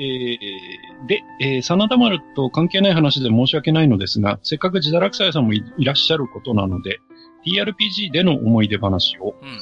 えー、以前、いつかの回で愚者級に号さん、もたいマスターに、これがに号なのか。えマスターに私の ティーアールピージー 体験がろくなもんじゃねえ的なディスられ方をしたときにえ、まさしくろくなもんじゃないプレイングを思い出したので、えそれをかいつまんでお話ししたいと思います。ほうほうえキャンペーンを新しく始めるにあたり、キャラ付けとして何でもかんでも他人のせいにするってキャラを演じることにしました。えキャンペーンの序盤ではとにかくキャラ付け重視で周りが引くくらい全ての事柄を誰かのせいにしまくるプレイングをしました。え敵のせい、味方プレイヤーのせい、エヌピーシー のせい、王様のせいなどなど、えー、ほぼ全ての発言を誰かのせいに絡めたものに終始しまくる、えー、中盤以降はうざくならないようにいちセッションで に,さん 回程度効果的な場面で誰かのせい発言を行ってアイデンティティを確保、ねえー、そして終盤に差し掛かった頃ちょうど重要な判定ロールをミスした時に満を持してずっと温めたい温めていったセリフ、俺のせいだこれで、周りのプレイヤーから成長したとか拍手をもらったのを思い出しました。えー、長丁場のキャンペーンで、ここまで自分の理想の展開に持ち込めたのはかなり珍しいんじゃないかなとも思ったり。えー、ともすれば、うざいだけのキャラを、えー、温かく見守ってくれた仲間たちに恵まれていただけかもしれませんが、まあ、それも ティーアールピージー ライフの一つということで、えー、真っ先に思い浮かんだのがこれって、これであるってことからは目をそらしたいといただきました。ありがとうございます。ありがとうございます。なかなか、うん、あの、高度なね、プレイングかなとやっぱ思うんですよね。で、うん、なんていうのかな。うーん、これは本当に仲間に恵まれていたっていうこともありますし、ある程度やっぱ長いスパンで、それこそ今日の大河ドラマでないですけれども、ある程度その長いキャンペーンの中でやっぱりできたからこそ、あの、作ることができたキャラクターかなと思うんですよね。これがいっかいやにかいのセッションで、あの、終了っていうような、そういうシナリオだったらやっぱりこういうキャラクターってやっぱり深掘りできないと思うんですよ。だけども、できないです。うん。やっぱりこう、数をこなすキャンペーンだからこそ、まあ、それこそ前振りじゃないけれども、なんでも決め台詞のように、いや、俺、俺は悪くないぜ、あいつが悪いんだっていうことを言ってて、効果的な部分でそういう風に俺のせいだっていうのはこれはねなかなかやっぱりうん巧みなプレイングだと思いますしうんなんていうのかなやっぱりお互いに信頼関係があるからこそできるなんていうかな楽しいあの演出じゃないかなと僕は思いましたけども自堕落斎さんはどう思いますか？そうですねもう言いたいことほとんど言われちゃったんですけどすいませんそれこそあれですよね。あの、年末にやってるにじかんドラマとかでこういうキャラを演じると、あの、いちじかんこう半、いちじかんが終わって シーエム 明けくらいで死んでいるか没落するかもどっちかですよね。そうそうそう、そうなんです。うん、や単なる嫌な役として終わってしまうと。うん。ことが多いので、やっぱりロングスパンで見られるキャンペーンの中で、こうやってちょっとずつ成長していく、感じを出していくっていうのは結構、うん、まあ面白いとは思うんですけども、結構やっぱリスキーではありますよね。こういうキャラクターやるっていうのは。なかなかね、そうなんですよ。まあ、あのー、まあ、ライトノベルの話になるんですけども、まあ、新しい作品を書いた時って、やっぱりその、続編が出せるかどうかってわかんないわけですよね、書いてる時点で。一作で終わってしまうっていうライトノベルもいっぱいあるわけですよ。そうなると、その、巻をまたいで演出ができるキャラクターって今ものすごく作りにくいんですよね。要はいっかんからさんかんぐらいまですげえ嫌なやつだったんだけどよんかんぐらいでガラッと変わるとか成長するみたいなのってすごいそのキャラクターの深掘りとしては大変効果的なんだけれどもそれを前提としていっかんからそういうキャラクターを書いていくっていうそういう演出の仕方が今小説でもなかなか難しいっていう問題があったりします。ですからまあ例えば本当に実力があるようなそういうね、あの、実力を認める、認めることができるような作家さんであれば、例えばある、まあこれは一つの考え方ですけど、よんかんならよんかん、ごかんならごかん、あのー、責任持って出版します、出しますっていうことを打ち合わせた上で、ある程度そういう、なんていうのかな、深掘りのできるキャラクターや壮大な物語というものを、あの、次の巻が出せるかどうかわからないっていう不安の中ではなくて、のびのびと書かせてあげたいっていう、そういう思いもあったりしますね。はい。えー、ということで、えー、ワーキングフェアリーさん、ありがとうございました。えー、くしゃきゅういち号からのコメントは以上でございます。はい。えー、に号からは特にありません。えー、次行きましょうかね。はい。はい。えー、千秀さん、えー、いただいております。はい、いつもありがとうございます。はい。えー、地下ろくじゅうさんかい拝聴、えーはい、ヤンキー漫画はぶっ込みのタクで止まっています。えー、ブログページで塩分アットヒサメさんのドット絵を拝見しました。とても素晴らしい出来で、うんえー、このままゲームできるのではと思わせるものでした。えー、キーボードの上下左右カーソルキーを押しても当然動かないのですが、やってしまいました。いや、わかるわかる。わかるな、気持ちが。うんあと、ここに、えー、大量の置き手紙があれば完璧ですが、あったらあったで画面が置き手紙で埋まってしまいますか、えー、私も何か作ってみようかな。パソコン関係は疎いので、リアルな何かでも、といただきました。あらららありがとうございます。ありがとうございます。いやいや、そんな、お気遣いいただかなくても。いや、あの、でもね、本当にあの、ドット絵はね、いや、僕も思ったんですよね。あ、こんなでかかったんだっていうかね、割と、こう。うん、あとドット絵で一つ、あのー、ツイッターで見てて面白かったのは、あのー、埴輪さんなんか、あのー、こう、勇者が来て壊しそうみたいな、そういうコメントがありましたね。はいはいはい、はい。そうそうそう。まあ僕がお返事で、うん、あの埴輪壊したらきっと中から小さなメダルが出てくるんじゃないですかなんていうコメントを残しましたけれども、うんうんうん。い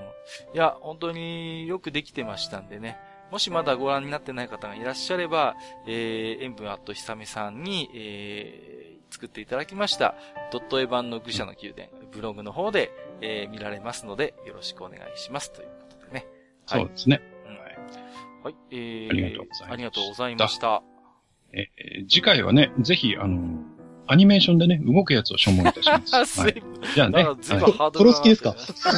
すげえハードルが上がったんですけど。はい、じゃあね、お次行きましょうかね。はい。えー、ジメル最後のお便りです。はい、えー、ヤママンさんいただいております。はい、いつもありがとうございます。えー、ヤンキー漫画界拝聴しました。えー、中二病真っ盛りの頃に読んだ男坂が紹介されて、うんうん、仁義集団に入りたかったあの頃を思い出し、しみじみニヤニヤしてました。はいはい。えー、男塾がヤンキー漫画に含まれるならば、ジョジョだいよん部、ダイヤモンドはくな砕けないも入れてほしいですね。はいはいはいはい、といただきました。ありがとうございます。ありがとうございます。ね。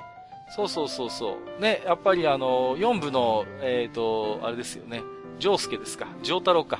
あの、やっぱりあれもちょっとこう、リーゼントヤンキースタイルっていうんですか。やっぱそういうのがちょっと、うん、まあヤンキーでどっちかと突っ張りスタイルですかね、あの感じはね。うんうんうん。うん、あの、わかりますけれども。まあね、結局あれもそういうヤンキー漫画というよりはやっぱり、うん。やっぱジョジョのストーリーはやっぱりジョジョなので、うんうん。まあそういう、なんていうのかな。ヤンキー漫画のイメージを一つこう、うまく利用しながらという風にカテゴライズされるのかなとは思いますけれどもね。男坂ってほらなんかさ、こう、終わり方がちょっとネタによくされるじゃないですか、唐突というか。あのー、でもね、あのー、先入観なく読んでもらいたいんだよね。すごいいい漫画だと思いますよ、僕、男坂って。面白かったんだけどな。なんかみんなほら、大して中身知らないくせにさ、あの、打ち切りで終わって、あの、なんか最後、投げっぱなしでジャーマンみたいな終わり方した漫画でしょ、みたいなことを言う人いるんですけど、いや、はいはい。いやいやいや、お前、普通に、いや、僕面白かったんだけどな、っていうね。うん。そんな気もしますよね。まあ、ある意味、車田正美先生っていうのも、全然キャラクターの造形が違うけど、ずーっとヤンキー漫画っぽいものを描いてる先生ではあるなとは僕思うんですよね。あの、セイントセイヤもあるみし、こう、ヤンキーと同じような行動原理で動いてたりするからね、キャラクターがね。もう、ヤンキーの喧嘩と一緒なんですよ、その、あのー、セイントセイヤのバトルって。より根性の入っている方が勝つっていう世界じゃないですか。あの世界。理論じゃないですかね。はいはいあれ理論じゃなく、あ, あの、コスモをどれだけ高められるかっていう。そうそう。だからもう、コスモをそのまま根性に言い換えれば、あの漫画はヤンキー。気合とか根性とかに。そうそうそう、あの漫画ヤンキー漫画ですから。いや、本当にそう。大丈夫かな本当にそうですよ。もう、リオンのリの字もほとんどない感じですから。そういう意味で言うと、まだまだ、あの、筋肉マンの方がまだリオンはありますからね。まあ、めちゃくちゃなリオンですけど。あれは大好きですけど、僕は。うんうんうん。だからまあ、形こそヤンキー漫画じゃないけれども、ヤンキー漫画的な方法論で、あの、バトルが決してる漫画ってのはいっぱいあるかなというふうに思いますし、セイントセイヤもそうじゃないかなと思います。えー、ということで、ヤママンさんありがとうございました。ここからはですね、えーと、Gmail ではなくて Twitter のリプライやハッシュタグ愚者の宮殿で、えー、いただいた置き手紙をいくつか抜粋をしてご紹介をしていきたいと思います。えー、もちろん私どもすべてお目通しはさせていただいておりますのでよろしくお願いいたします。早速行きましょう。えー、ライポンさんいただいております。ありがとうございます。えー、読んでいただいてありがとうございます。タクティクスオーガはチャプターワンのボルデュー湖畔まで進みました。ホークマンに弓装備は最強ではないかと思っています。ということで、えー、ありがとうございます。前回これあのー、ね、プレステ版でしたかね。あの、タクティクスオーガの ね, ね、写真をつけていただいて、うん、愚者級聞いて始めましたっていうありがたいお便りいただいたんですけれども、はい、まあ、ホークマンに弓はまさに最強ですよ、うん、本当に、うん。気づいてしまいましたね。気づいてしまいましたね、うん、もうその本質に、あのゲームの、はい。いや、あのー、ボルデュー湖畔だったらまだ、感じられない。まだ、まあ、そこまで感じないかもしれませんけども、あれですよね。あの、港町アシュトンに行くと、より感じますからね。ホークマン弓つえーって。そうね。うん、今後、ますます感じることもあるかと思います。えー、ありがとうございます。そうそうそうはい。はい。えー、みたらし団子虫さんいただいております。ありがとうございます。えーと、みっついただいてますね。えー、引退が決まっていたフェリペ・マッサが復帰？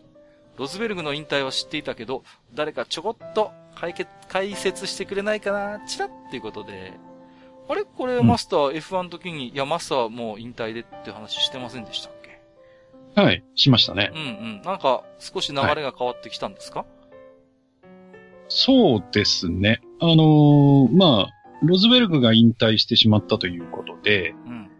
えー、あ、今いいですか？はい、解説しちゃって。大丈夫ですよ。はい、はい、はい。はい。あのー、ですね、メルセデスの席が一つ空いたんですよね。うん、うん、そうですよね。はい。はい。で、えー、順当に行けばですね、あの、メルセデスの子飼いのドライバー、えー、が、ウェアラインが い, いますので、うん、まあ、普通はウェアラインの、まあ、昇格、だろうと、いうふうにみんな思ってたんですけども、うん、えー、当のメルセデスがですね、うん、えー、ウェアラインはまだ早いと。ほう。まだ、その、要は、まあ、スキルが足りないというか、経験が足りないと。いうことでですね、うん、えー、ダメだろうと。で、あとですね、えー、実は、えー、このいちねんかんが過ぎるとですね、うん、えー、大物ドライバーの、えー、実は契約が各チームと切れるんですよね。例えば、フェルナンド・アロンソであるとか、はいはいはい。えー、あとは、ベッテルであるとか、うんうんうん、えー、その辺のビッグネームの選手の、えー、契約っていうのは実は、えー、今年いっぱいで切れる。なるほど。というのがあって、うん、えー、来年以降のことを考えると、えー、今年、えー、とりあえずいちねんかん、えー、そこそこの腕の選手に乗ってほしいなという、かなりその自分勝手な、うんうん、えー、理屈がありましてね。はい。で、実は、えー、白羽の矢が立ったのが、えー、ウィリアムズにいたバルテリ・ボッタスという選手に白羽の矢が立ったわけですね。うん、で、結果的に、えー、ウィリアムズからバルテリ・ボッタスを引き抜いて、ほう、とりあえずいちねんかんメルセデスに乗ってちょうだいと。はいはいはい。で、そうするとですね、まあ、あの エフワン 回でも解説しましたが、えー、ウィリアムズはもう、一人はランスストロール、ランスストロールというあのボンボンのですね、うんうん、えー、全く エフワン の経験のないドライバーが来年乗ることはもう決まってましたから、はいえー、そうすると、えー、そんなペーペーのやつと組ませるにはやっぱりベテランがいないといかんだろうと。うんうん、まあ、心もとないわけですからね。うん、はい。はい。当然まあ、ポイントの面でもそうですし、いろんな、その、ランスストロールを育てるという意味でも、ええ、まあ、手本になるようなドライバーがいないといかん、ということで、そこで、マッサ君もう一年やってくれないかな、という話になりましてね。なるほど。やはり経験としてもね、あの、キャリアとしても申し分ないわけですからね。うん、そうです、そうです。はい。で、そう、そんなこんなでですね、実はマッサが、えー、引退と言っていたんですが、それを撤回して、えー、また今年いちねん、ウィリアムズで頑張るよという話になったんです、ねはい。なるほど、なるほど。あ、そういう経緯があったんですね。はい。なるほど。はい、まあ、でも、ね、ちょっとまた、まだ少し期間がありますから、また動く可能性とか、はい、色情勢が変わる可能性もあるかもしれないという。いや、もう今年はこれでいくと思いますよ。そうですか。これで確定ですか。じゃあ、はい、今年はウィリアムズで、うん、確定ですね。に、えーうん、乗るマッサが見られるであろうということで。そうですね。わかりました。で、えー、まあ、ウィリアムズから、えー、メルセデスに移ったボッタスが、うんえー、どういう成績を残すか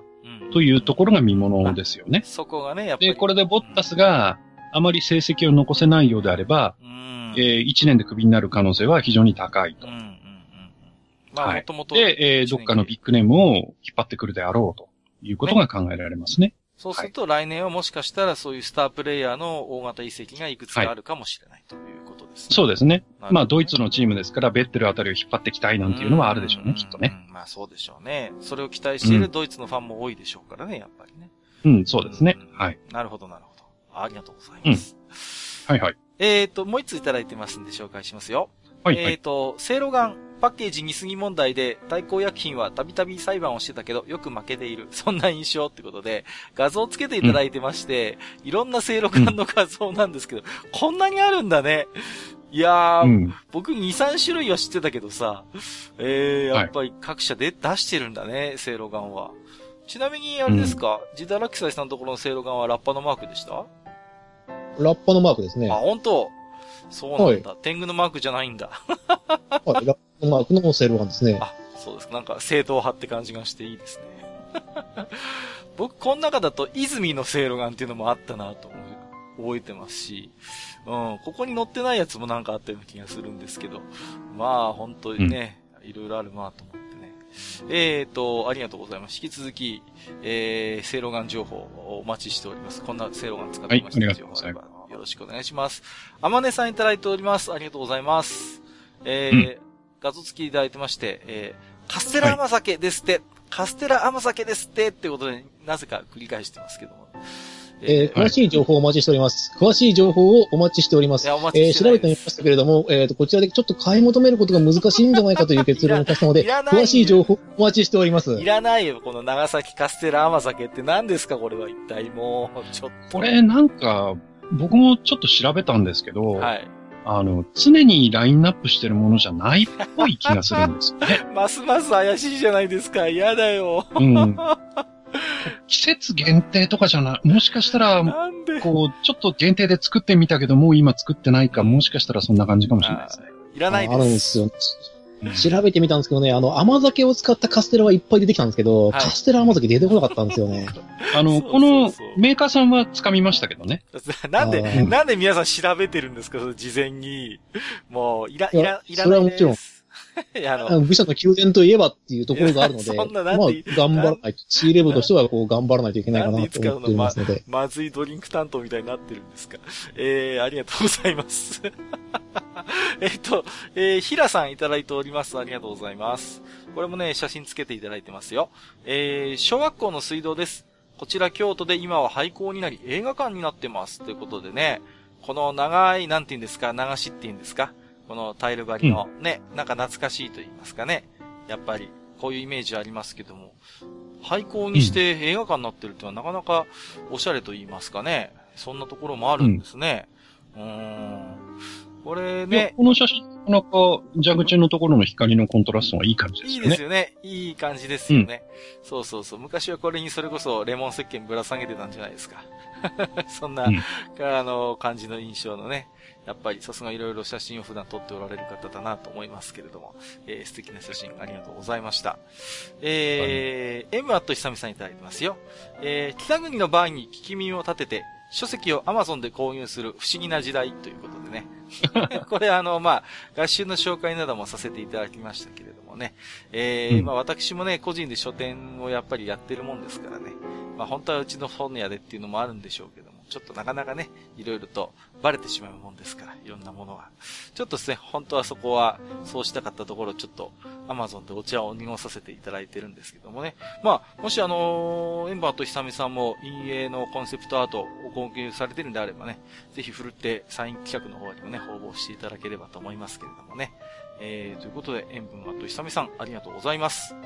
えーと、にごりさんいただいてますよ。ありがとうございます。ラッパのマークの百層眼ならありましたよ、ということで。ラッパはラッパでも正露眼じゃないんだね。百層眼。そんなのがあるんだ。いろいろあるもんですね。うん。対抗薬品なんですかね、これも。で、あれですよね。正露眼もさ、正露眼の正の字が正しいのところと、あの、行人弁ついてるところとあるよね。うん、そうそうそうそう。はい、なんか聞いた話では、日露戦争の頃にできた薬っていうことでね。ロシアを制するっていう意味もなんか込められてたようなんだけれども、やっぱりちょっといろいろと具合が悪いっていうことで、多くのメーカーでは行人弁を取ったっていうね。そういうやっぱりね、エピソードがありますよね。はい、うん、うちのじいさんが持ってた古い、やっぱ正露眼は、うん、やっぱ制、あの、ロシアを制するっていう。制する。方の制度がね。うん。なんかね、向こうの方であんまりなんて言うんですか。あの、水の事情が良くなくて、やっぱり食は、水当たりが良くあったっていうことでね。いろいろそういうニーズがあったっていうのを聞いたことがありますけれどもね。まあ、いろいろやっぱりお薬にもね、見割れがあるということで。えー、にごりさん、ありがとうございます。はい、えー、みたらし団子虫さん、いただいています。ヤンキーに少しも響かないのですが、ビーバップ直撃世代です。中学でクラスメイトがトールモデルとか広志モデルとか様々な変形学ラン、学ランを端から先生に取り上げられても負けずに来て、その数十着のみんなの魂を解放しに保管する生徒指導室に忍び込んだ奴が一週間来れなかったりってことで。見つかって休学にでもなったんですか、定額になったのかなこれはね。もうね、そうなんですよ。トールモデル、広志モデルってね、ビーバップの改造学ランっていうのがね、売ってたんですよ。で、やっぱうちの方でもちょっと尖ったやつは買ってた。これを。うん、これ、あれだよね。短いやつだよね。これ短いです。短ランです、短ラン。そうだよね。短ランなんです。うん、長ランが流行ったのはね、もうちょっと前の世代じゃないかな。前だよね。うん、うん、そうなんです。そう。短ランがね、流行ってて、で、あの、ボンタンですよ。下の方は。ね。もう、なんかね、そういう建設産業員か何かみたいな感じですごい、ブワーっと桃のところ広がって、あの、足首とかでキューッとなってるっていうね。あの、あれ、一世風靡とかが昔そういうの着て踊ってたなっていう。ああ、着てた着てた。着てましたよね、うん、そういうね。ああいう感じですよ。うん。やっぱ流行ったんだなぁ。みたらしなごみしさん、ありがとうございます。えー、それではお次は、えー、ヨネコさんからね、いただいておりますよ。はい、ありがとうございます。はい、えー、愚者級のドット絵かわいい。新宿ゴールデン街みたいにじゅうにんも入れないぐらい狭いのかと思ったら意外に広いということで、やっぱりね、いただいておりますけれどもね。ありがとうございます。はいはい、あのー、軒先を借りて居酒屋自堕落やろうかな。片隅の方で、ぜひぜひ。片隅の方で。いや、いいと思いますよ。あのー、うん、まあね、実はちょっと、とあるリスナーさんから、まあ、あのー、まあ、ご提案と言いますかね。まあ、夢物語みたいな話で言われたことがありまして、あのー、ぜひね、何かそういう愚者級でイベントやるときに、なんかあのー、まあ、ゴールデン街でいろんな小さいお店があって結構貸し切りしてくれるお店とかもあったりするんですよ。で、まあ、そういうところを一日ちょっと貸し、貸し切りで借りて、で、それこそ、うんうん、あのー、我々がカウンターの中に入って、公開録音もしつつ、うん、まあ、リスナーさんとお酒を飲んでっていう、そういうイベントができたらいいなーっていうような、そういう声もいただいてね。ああ、なるほどなーと思ったんですよね。うんうんうん。で、ね、そうそう。で、僕たまたま、まあ、あの、知ってるそのゲームバーみたいなところがあるんで、本当にそんなに狭いとこなんですけど、それこそゲーム機がいっぱいちゃんと遊べる環境であるようなところもあったりするんで、そいつにちょっとお願いして、一日貸してもらってっていうのもまあ確かに面白いなっていうので、ちょっとなんとなくこうね、あの、ヨネコさんのコメントと、あとはまあドット読みながらね、そんなちょっと想像もしちゃったんですけどね。まあ近々に何かっていうことではないんですけれども、まあ将来的にそういうことがあっても面白いのかなとは思っておりますんでね。はい。なるほど。え、ということで、えー、ヨネコさんありがとうございました。はい、ありがとうございます。えー、青ひげこさん、こちらの方でもいただいてますよ。ありがとうございます。はい、更新お疲れ様です。お便りの件で返信されるのも恐れ多いので、取り急ぎ返事させていただきます。これ前回のね、えー、つぶやきだったと思いますけども、うん、えー、記念、はい、記念企画内で疑問だったことの大半が解決しているのでご心配なさらず、えー、聞き応えバッチリの前後編ありがとうございましたということでいただいております。ありがとうございます。はい、ありがとうございます。確かね、青ひげこさん、あの、ボーナストラックの方もね、聞いていただいてね、うん、えー、感想をいただいてたかと思うんですけども、まあ、いろいろとコンセプトアートについてね、聞きたいことがあるということでご質問もいただいてたんですが、まあ、それについてはだいぶ、えっと、本編の方で解決をしたということで、えー、よかったです。はい。えー、ぜひともね、えー、画集は買われたんでしょう。画集もね、えー、もしあれでしたら買っていただいて、えー、企画の方もまだまだ応募してますので、よろしくお願いいたします。ということでね、ありがとうございました。えー、はざまゆういちさん、いただいてますよ。いつもありがとうございます。はい。ヤンキー漫画界拝聴。ヤンキーではなかったけど、それ系の友達がいたりしたので、ヤンキーの実態もそれなりにしてたり笑い。ヤンキー漫画には仁義や立身出世、縄張り争いや色恋など、戦国時代もののような男心をくすぐる要素が詰まっているのが根強い人気の秘密かも、ということでいただいてますけれども。まあ、そうですね。やっぱりあのー、なんて言うんですか。あの、男が一本立ちするっていう、やっぱりそういうストーリーがやっぱり多いところもありますしね。その、現代を描い、描いた世界において、やっぱりああいう、なんていうのかな、縄張り争いとか本当に、そういう、成り上がりみたいなことを描くとするならば、やっぱりこう、ヤンキーものとか人気ものっていうのが一つね、まあ、リアルの設定としては使いやすいっていうのは、その通りだなとは思うんですよね。うんうんうん。まあ、やっぱそういう魅力もあると思いますしね。実際そういう成り上がっていくっていうステレオタイプのヤンキー漫画もいっぱいありましたんでね。うんうん。おっしゃる通りかなと思いますけれども。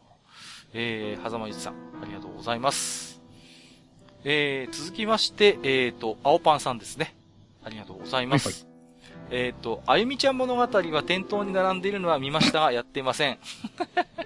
パソコン持ってなかった中高生の頃はエロゲやりたいと思っていたが、いざパソコンを買ってみても結局ほとんどやらなかったな。実写の存在は知りませんでした。わらーということでいただいております。あゆみちゃん物語、ね。あの、割と名作だと思うんですけどね。えー、原画を担当されたのがね、えー、エロ漫画とか書いてたラッシャー・ベラック先生でしたね。うんうん、はいはい。で、結構可愛い絵柄でね、うん、人気があったんですよ。うん、最近はなんか同人を中心にね、活動されてるみたいですけどもね、まだまだ、はい、うん、あの、ご活躍されてるようで、えー、うん、何よりだなと思うんですけれども、うんうんうん。あんまりあれですか、実際にエロゲをやりたいと思っても、いざパソコンを買ったけど、あんま、あんまりやらなかったということで。本当でしょうかね、青パンさん。大丈夫なんですか？そうなんですかね。こうこうあれじゃないですか。えっ、ー、と、中高生の頃って買いに行けないですから。はいはいはいはい。はい。その辺のハードルがあったんじゃないですかね。パソコンは買えますけど、うん。エロゲ買おうと思うと結構ハードル高いので。そうね。あの、通信販売もそんなにまだまだ普及してなかったところでもありますからね。うんうんうん。あゆみちゃん物語確かその辺にあったなぁ。確かあったんですよね。ありますか？後で探してみよう。うん。素晴らしい。探してみます。僕は。実写じゃなくてね、あの、ラッシャーベラクさんの方ですけど。はい、ラッシャーベラク先生の方のやつ。うん、僕は両方持ってます、はい、実写版も。実写版今プレミアついてるんだよね。なんかお金に困ったら、うん、売ろうかな。えっと、アッパーさん、ありがとうございます。はい、ありがとうございます。チャンナカさんいただいてますよ。ありがとうございます。うん、えー、そうです、そうです。タイトルがなかなか思い出せなかったんです。カメレオン読んで笑ってました。懐かしいなぁ。あと、ぶっこみのタクは一番読んだヤンキー漫画かな。えー、ドノーマルのゼファー、えー、バイクに興味を持つきっかけになる漫画でした。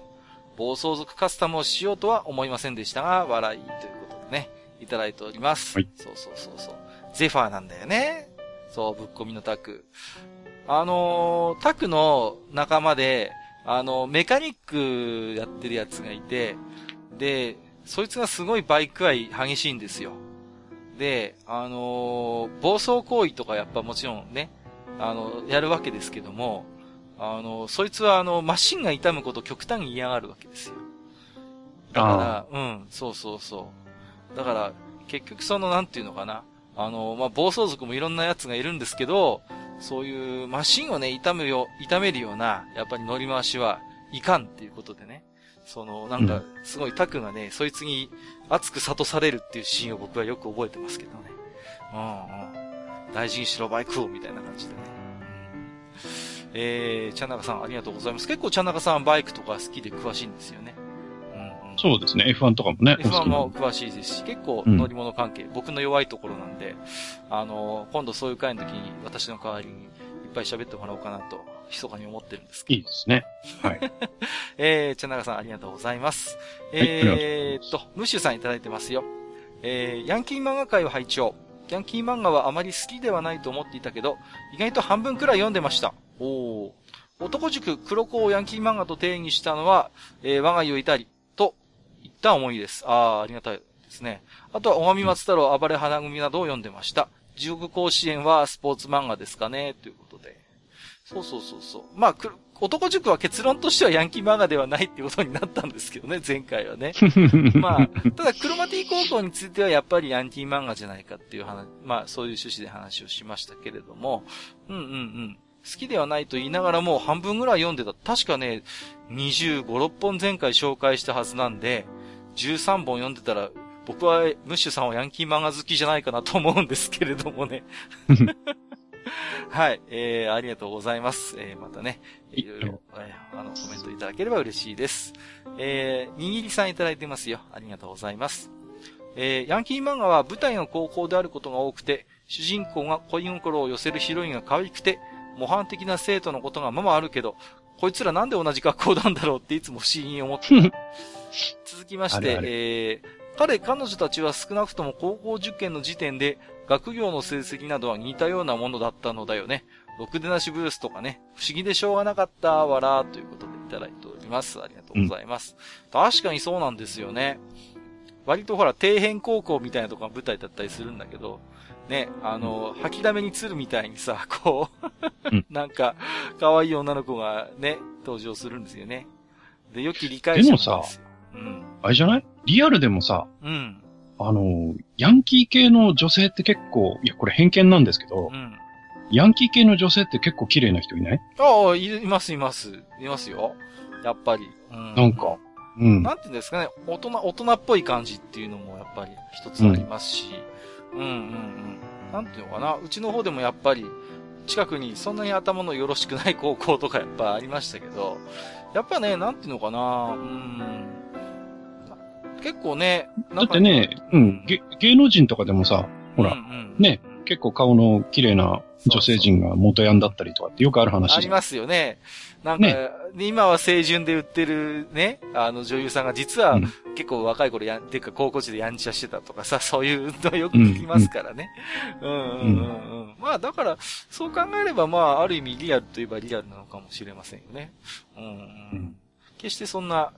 高等向けなファンタジーでも意外とないのかもしれないというところで。はい。まあ、完全な偏見ですけどね。うんうん、はい。確かに。そうかもしれません。えー、まあ、我々もあんまりね、はい、そういうね、輝かしい学生時代を送ってないもんですからね、想像するしかないんですけど。うん、えー、にいりさん、ありがとうございました。はい、ありがとうございました。はい、えー、続きまして、T 徳のち、ていとくさんでしょうか。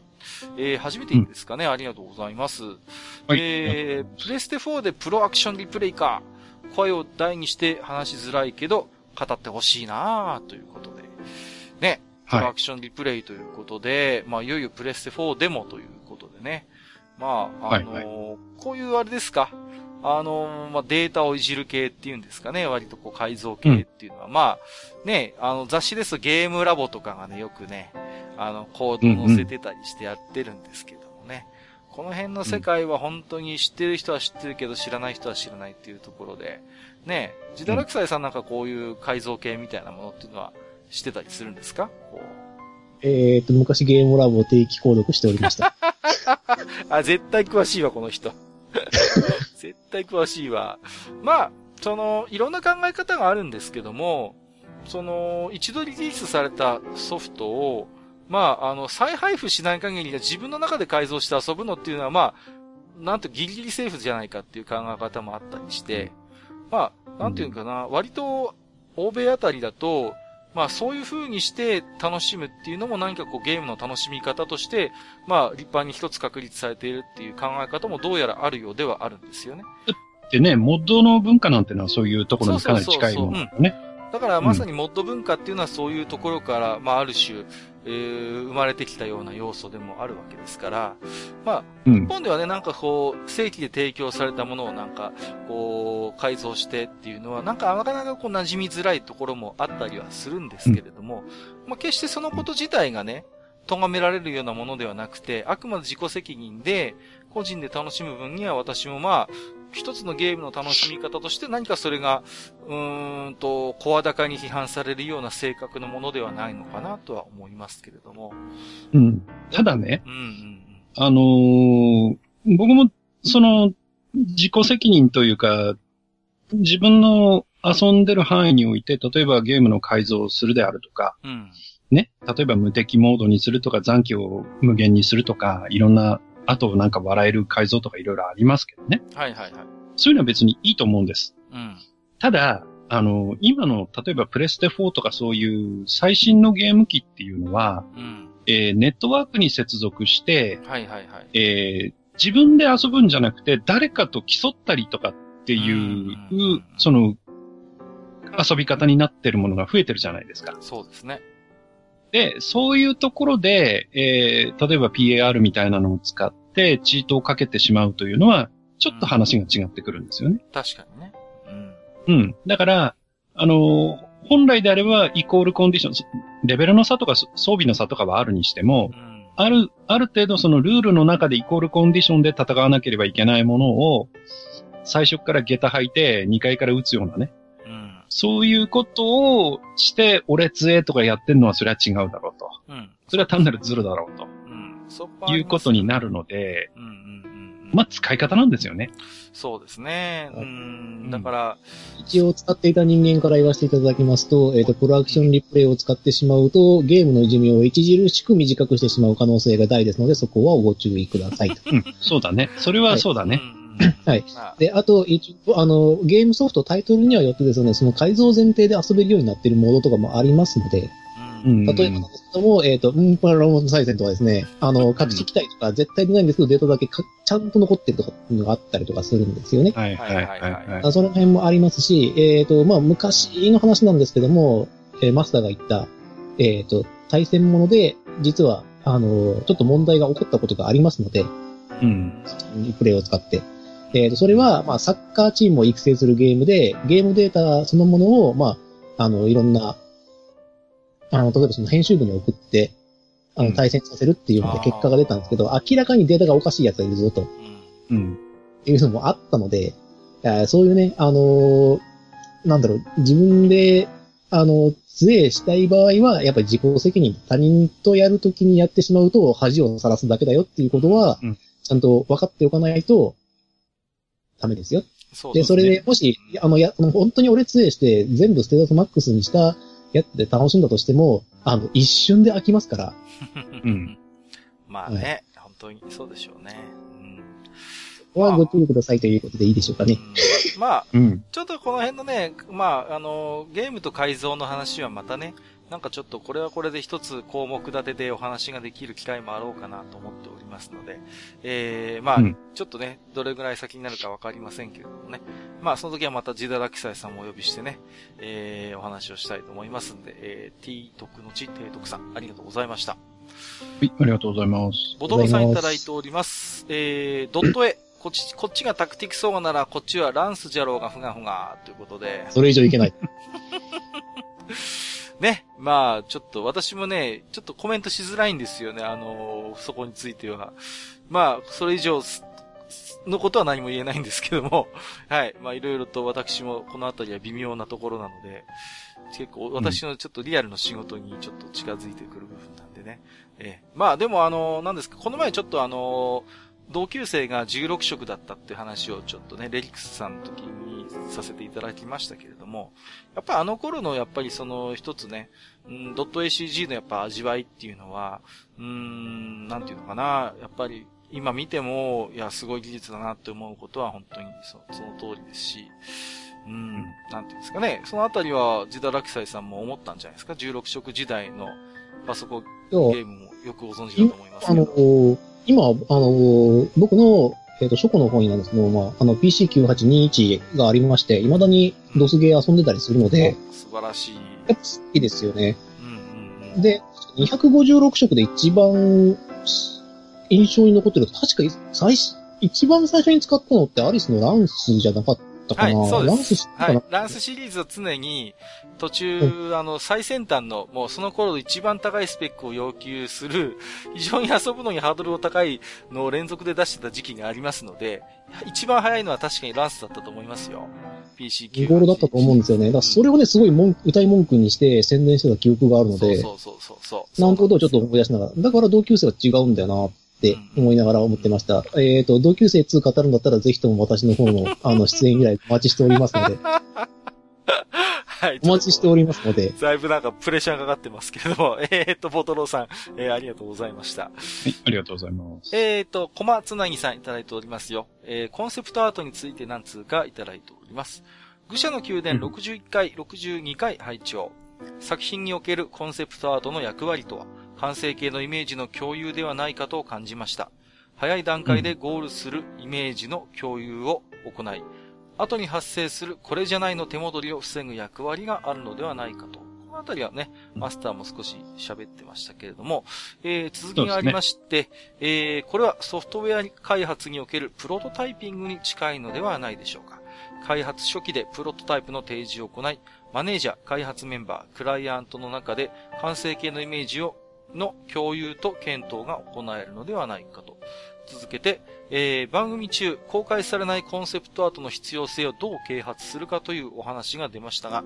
このプロトタイピングに該当するものとすれば、ソフトウェア開発の場ではごく普通に行われているものだと思います。最後に、シージー デザインとソフトウェア開発を経験したことがある自分の立場からはそういう風に感じましたということでいただいております。うん、ありがとうございます。うんうんうん。あの、いや、あの、一連のつぶやきを拝見してなるほどなと思ったんですけれども、うん。やっぱりね、その、ソフトウェア開発の現場ってそういうことがもうすでに行われてるっていうのは確かに、うん、ああ、なるほどな、その通りだろうなっていうこともありますし、あるいはやっぱりその、手戻りを防ぐっていうのは本当に、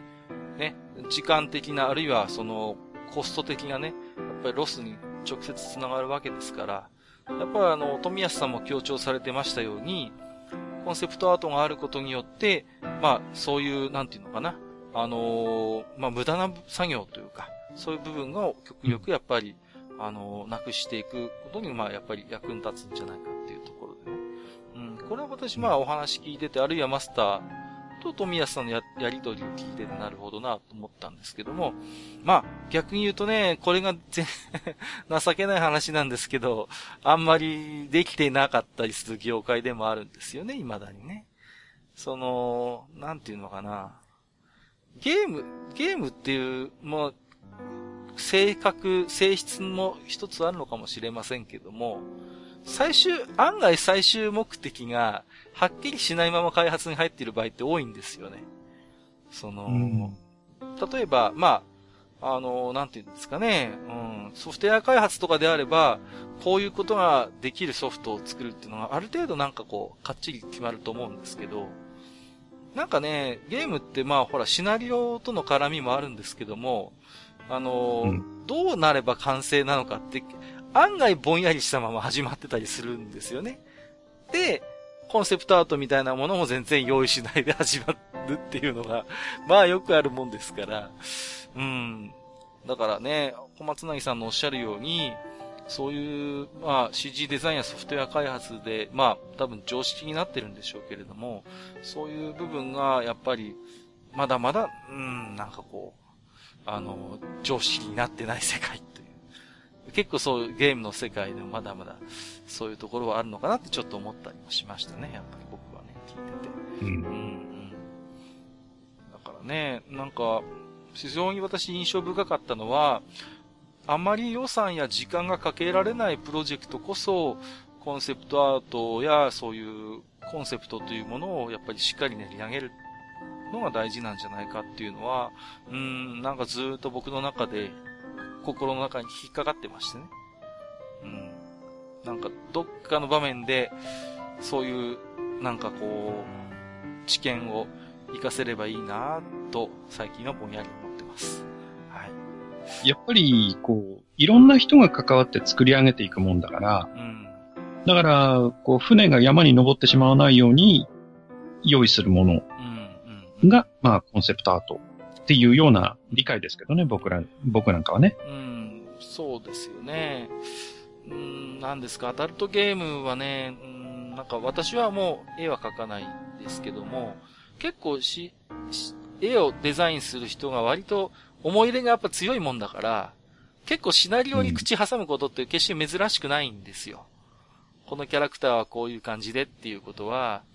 最初のキャラクターデザインではもちろん先方が用意するんだけれども、やっぱ思い入れが強いもんですから、我々がそこにこうプロットを、あのー、杭を打って、そこに縄を張り始めると、いやいやいや、そっちじゃない、そっちじゃないっていうことは、まあ、よくあるんです。それでよくトラブったりとか、うん、あのー、話がとん、プロジェクトが頓挫するって決して我々の世界では珍しくないもんですから、これは本当に情けない話なんだけれども、やっぱね、うん、最初に、その辺もきちんとコンセプトのすり合わせをしてれば怒ん、怒んないんだろうなって思いました。うん、はい。えーと、小松なぎさん、ありがとうございました。はい、ありがとうございました。本日最後のお便りです。えー、メックイン東京さんいただいております。えー、愚者の宮殿 ティーアールピージー 部楽しそうなので時間が合えば参加してみたいな。おっさんが昔のファンタジーモンスターの話をする番組。あ、これポッドキャストですね。えー、相方がゲームマスターしてくれて、はい、久々で懐かしかったからなぁ、わらーということでいただいております。ありがとうございます。はいはいはい。ということでね、早速反応もいただいておりますけれども、ね、いろいろと青ひげこうさんの方でもなんかこう、プランがあるようでございますので、少しね、番組という場を借りて、少しでもなんかこう、貢献できることがあればなとは思いますけれどもね。もう一ついただいてますよ。えー、ヤンキー漫画、今更だけど、名門、タコギシ応援団とか、エリートヤンキーサブローとか、野球に発展する青毛馬頭都市とか好きだったなということで、ありがとうございます。エリートヤンキーサブローはね、うん、本当は取り上げたかった漫画の一つでしてね。うん、うん、うん、うん。やっぱりヤンキー漫画の一つ名作に数えられるかなと思いますけれども。うん、あのー、そうですね。まあ、タコギシ応援団もそうですけど、やっぱ一つね、バンカラものっていう系譜も結構、あるんですよね。うんうん。ああ、花の応援団からこうずーっと繋がるものがやっぱあるんですけども。うん。もっともっと本当はね、触れたヤンキー漫画もあったんですけどね。まあ、あれ以上語ってると本当に終わらない感じだったんで。えーっと、ありがとうございます。うん。野球に発展するとかね、スポーツものっていうのも結構相性が良かったりするんですけどもね。えー、ということで本日もね、いっぱいお便りを頂戴いたしました。ありがとうございます。えー、愚者の宮殿では皆様からのね、置き手紙を、えー、募集しております。えー、テーマに、えー、沿ったもの、あるいはそうでなくてもね、えーと、広く私どももご紹介できればと思いますので、えー、皆様今後ともよろしくお願いいたします。ということでね、えー、以上お便り紹介のコーナーでした。ありがとうございました。ありがとうございました。ありがとうございました。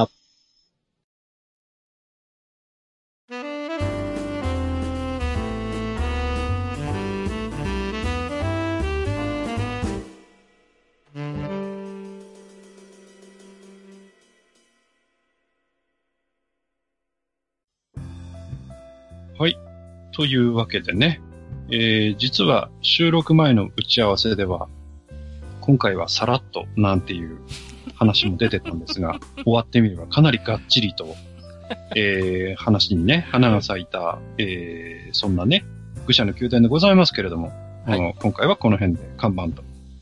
いうことにしたいと思います。はい、わかりました。えー、今回はね、えー、まあ、真田丸から振り返る大河ドラマと戦国時代ということでね、まあ、いろいろと、あのー、話題も飛びましたけども、まあ、一つ大河ドラマをテーマにさせていただいたということでね、もちろんあれですか、えー、ジダラクサイさん、えー、今やってます大河ドラマ、女城主直虎もご覧になっていらっしゃるということで。そうですね、あの、ようやく、えー、まあ、幼年期が終わって、青年期に入ったところなんですよね、今。はいはい。うん、なので、まあ、これからのお楽しみっていうところもあるんですけれども、うん、あの、実はですね、これからあの、歴史上の一大イベントである桶狭間が始まるんですけれども、はいはいはいはい。はい、桶狭間の合戦が始まるんですけども、もう歴史上今川家がどうなっていくのかっていうのはもう分かってますよね、皆さんは。はいはい。もう そ, でその中で実はいいもう大きな影響を受けてしまうんですが、うん、その中でさらになんですけれども、あのここから先しばらくよさんわかよんわぐらいはですね、その桶狭間が終わった後なんですけれども、うん、あの昼ドラも真っ青なあのドロッドロの関係になるので。そうなんですか？あらまあ。はい。どうなっちゃうんだろうな。まあね、本当になんて言うんですかね。えっと今日もねお話しさせてもらいましたけどもね、まあ大きなその長いスパンの中でやるドラマですから、やっぱそのそれぞれのね歴史とか人間を十分に掘り下げることができるでしょうから、まあ、私もちょっとね、えー、ちょこちょこと見てはいたりするんですけれども、また必要に応じてね。えー、ジダラクサイさんにいろいろお伺いしたりなどしてね、楽しんでいきたいと思っておりますけれども、えー、ということで、えー、次回の愚者の宮殿の予告でございますけれどもね、えー、次回もなんとなんとゲスト会ということでですね、またあの素敵なお客様をあのお連れしてお話をしたいと思ってるんですけれども、テーマとしてはですね、えー、ポッドキャストへ至る道音声個人メディアの歴史ということで、えーとですね、まあ私ともこういうポッドキャストの場でいろいろとおしゃべりをさせていただいているんですけども、まあこういうですね、趣味でこう音声をお届けするっていうようなものっていうのは必ずしもポッドキャストに限ったことではないわけですよね。例えば、うん、あのー、まあ詳しくは次回お話をしますけれども、我々が中学高校時代に流行りましたあのマッドテープなんていうものもねありましたしね、あの、はい、エヌエイチケー のニュースをなんラジオのニュースをなんだかうまいことつなげてなんかもう妙竹になニュースに仕立て上げたりとか、あるいはもうそれこそね、うんうん、個人のラジオみたいな感じであの内容をお届けするようなものもありましたしね、あるいはね、あのー、そうですね、ミニ エフエム 局なんて言ってね、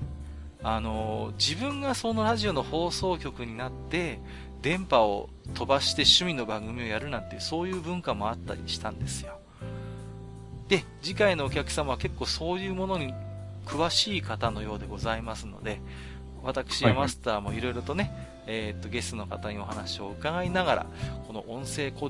人メディア、趣味としての音声個人メディアの歴史について少しおしゃべりをしていきたいと思っておりますので、えー、どうぞ皆様お楽しみにということでございますね。はい、えー、ということでですね、本日も長々とおしゃべりをさせていただきましたけれども、えー、ここまでお付き合いをいただきまして、えー、ありがとうございました。お相手をさせていただきましたのは私こと閣下と、えー、私こと時代劇というと梅之助の伝七かなのアニマと、はいえー、いちがつは毎日ゲーセンに行きました。三国志大戦フォー好評稼働中です。時代落祭でした。本日もご聴取いただきましてありがとうございました。ありがとうございました。ありがとうございました。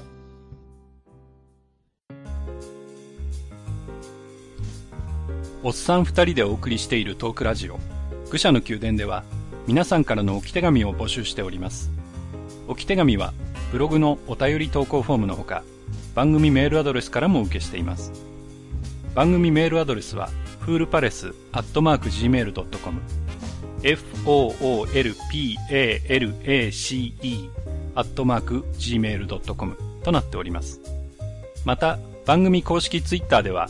番組更新のお知らせ、次回更新予定日をご案内しております。ブログのリンクまたはツイッター上で愚者の宮殿を検索してフォローしていただければ幸いです。また公式ツイッターへのリプライやハッシュタグ愚者の宮殿をつけていただいたつぶやきも番組内でご紹介させていただく場合がございます。皆さんからのおき手紙お待ちしております。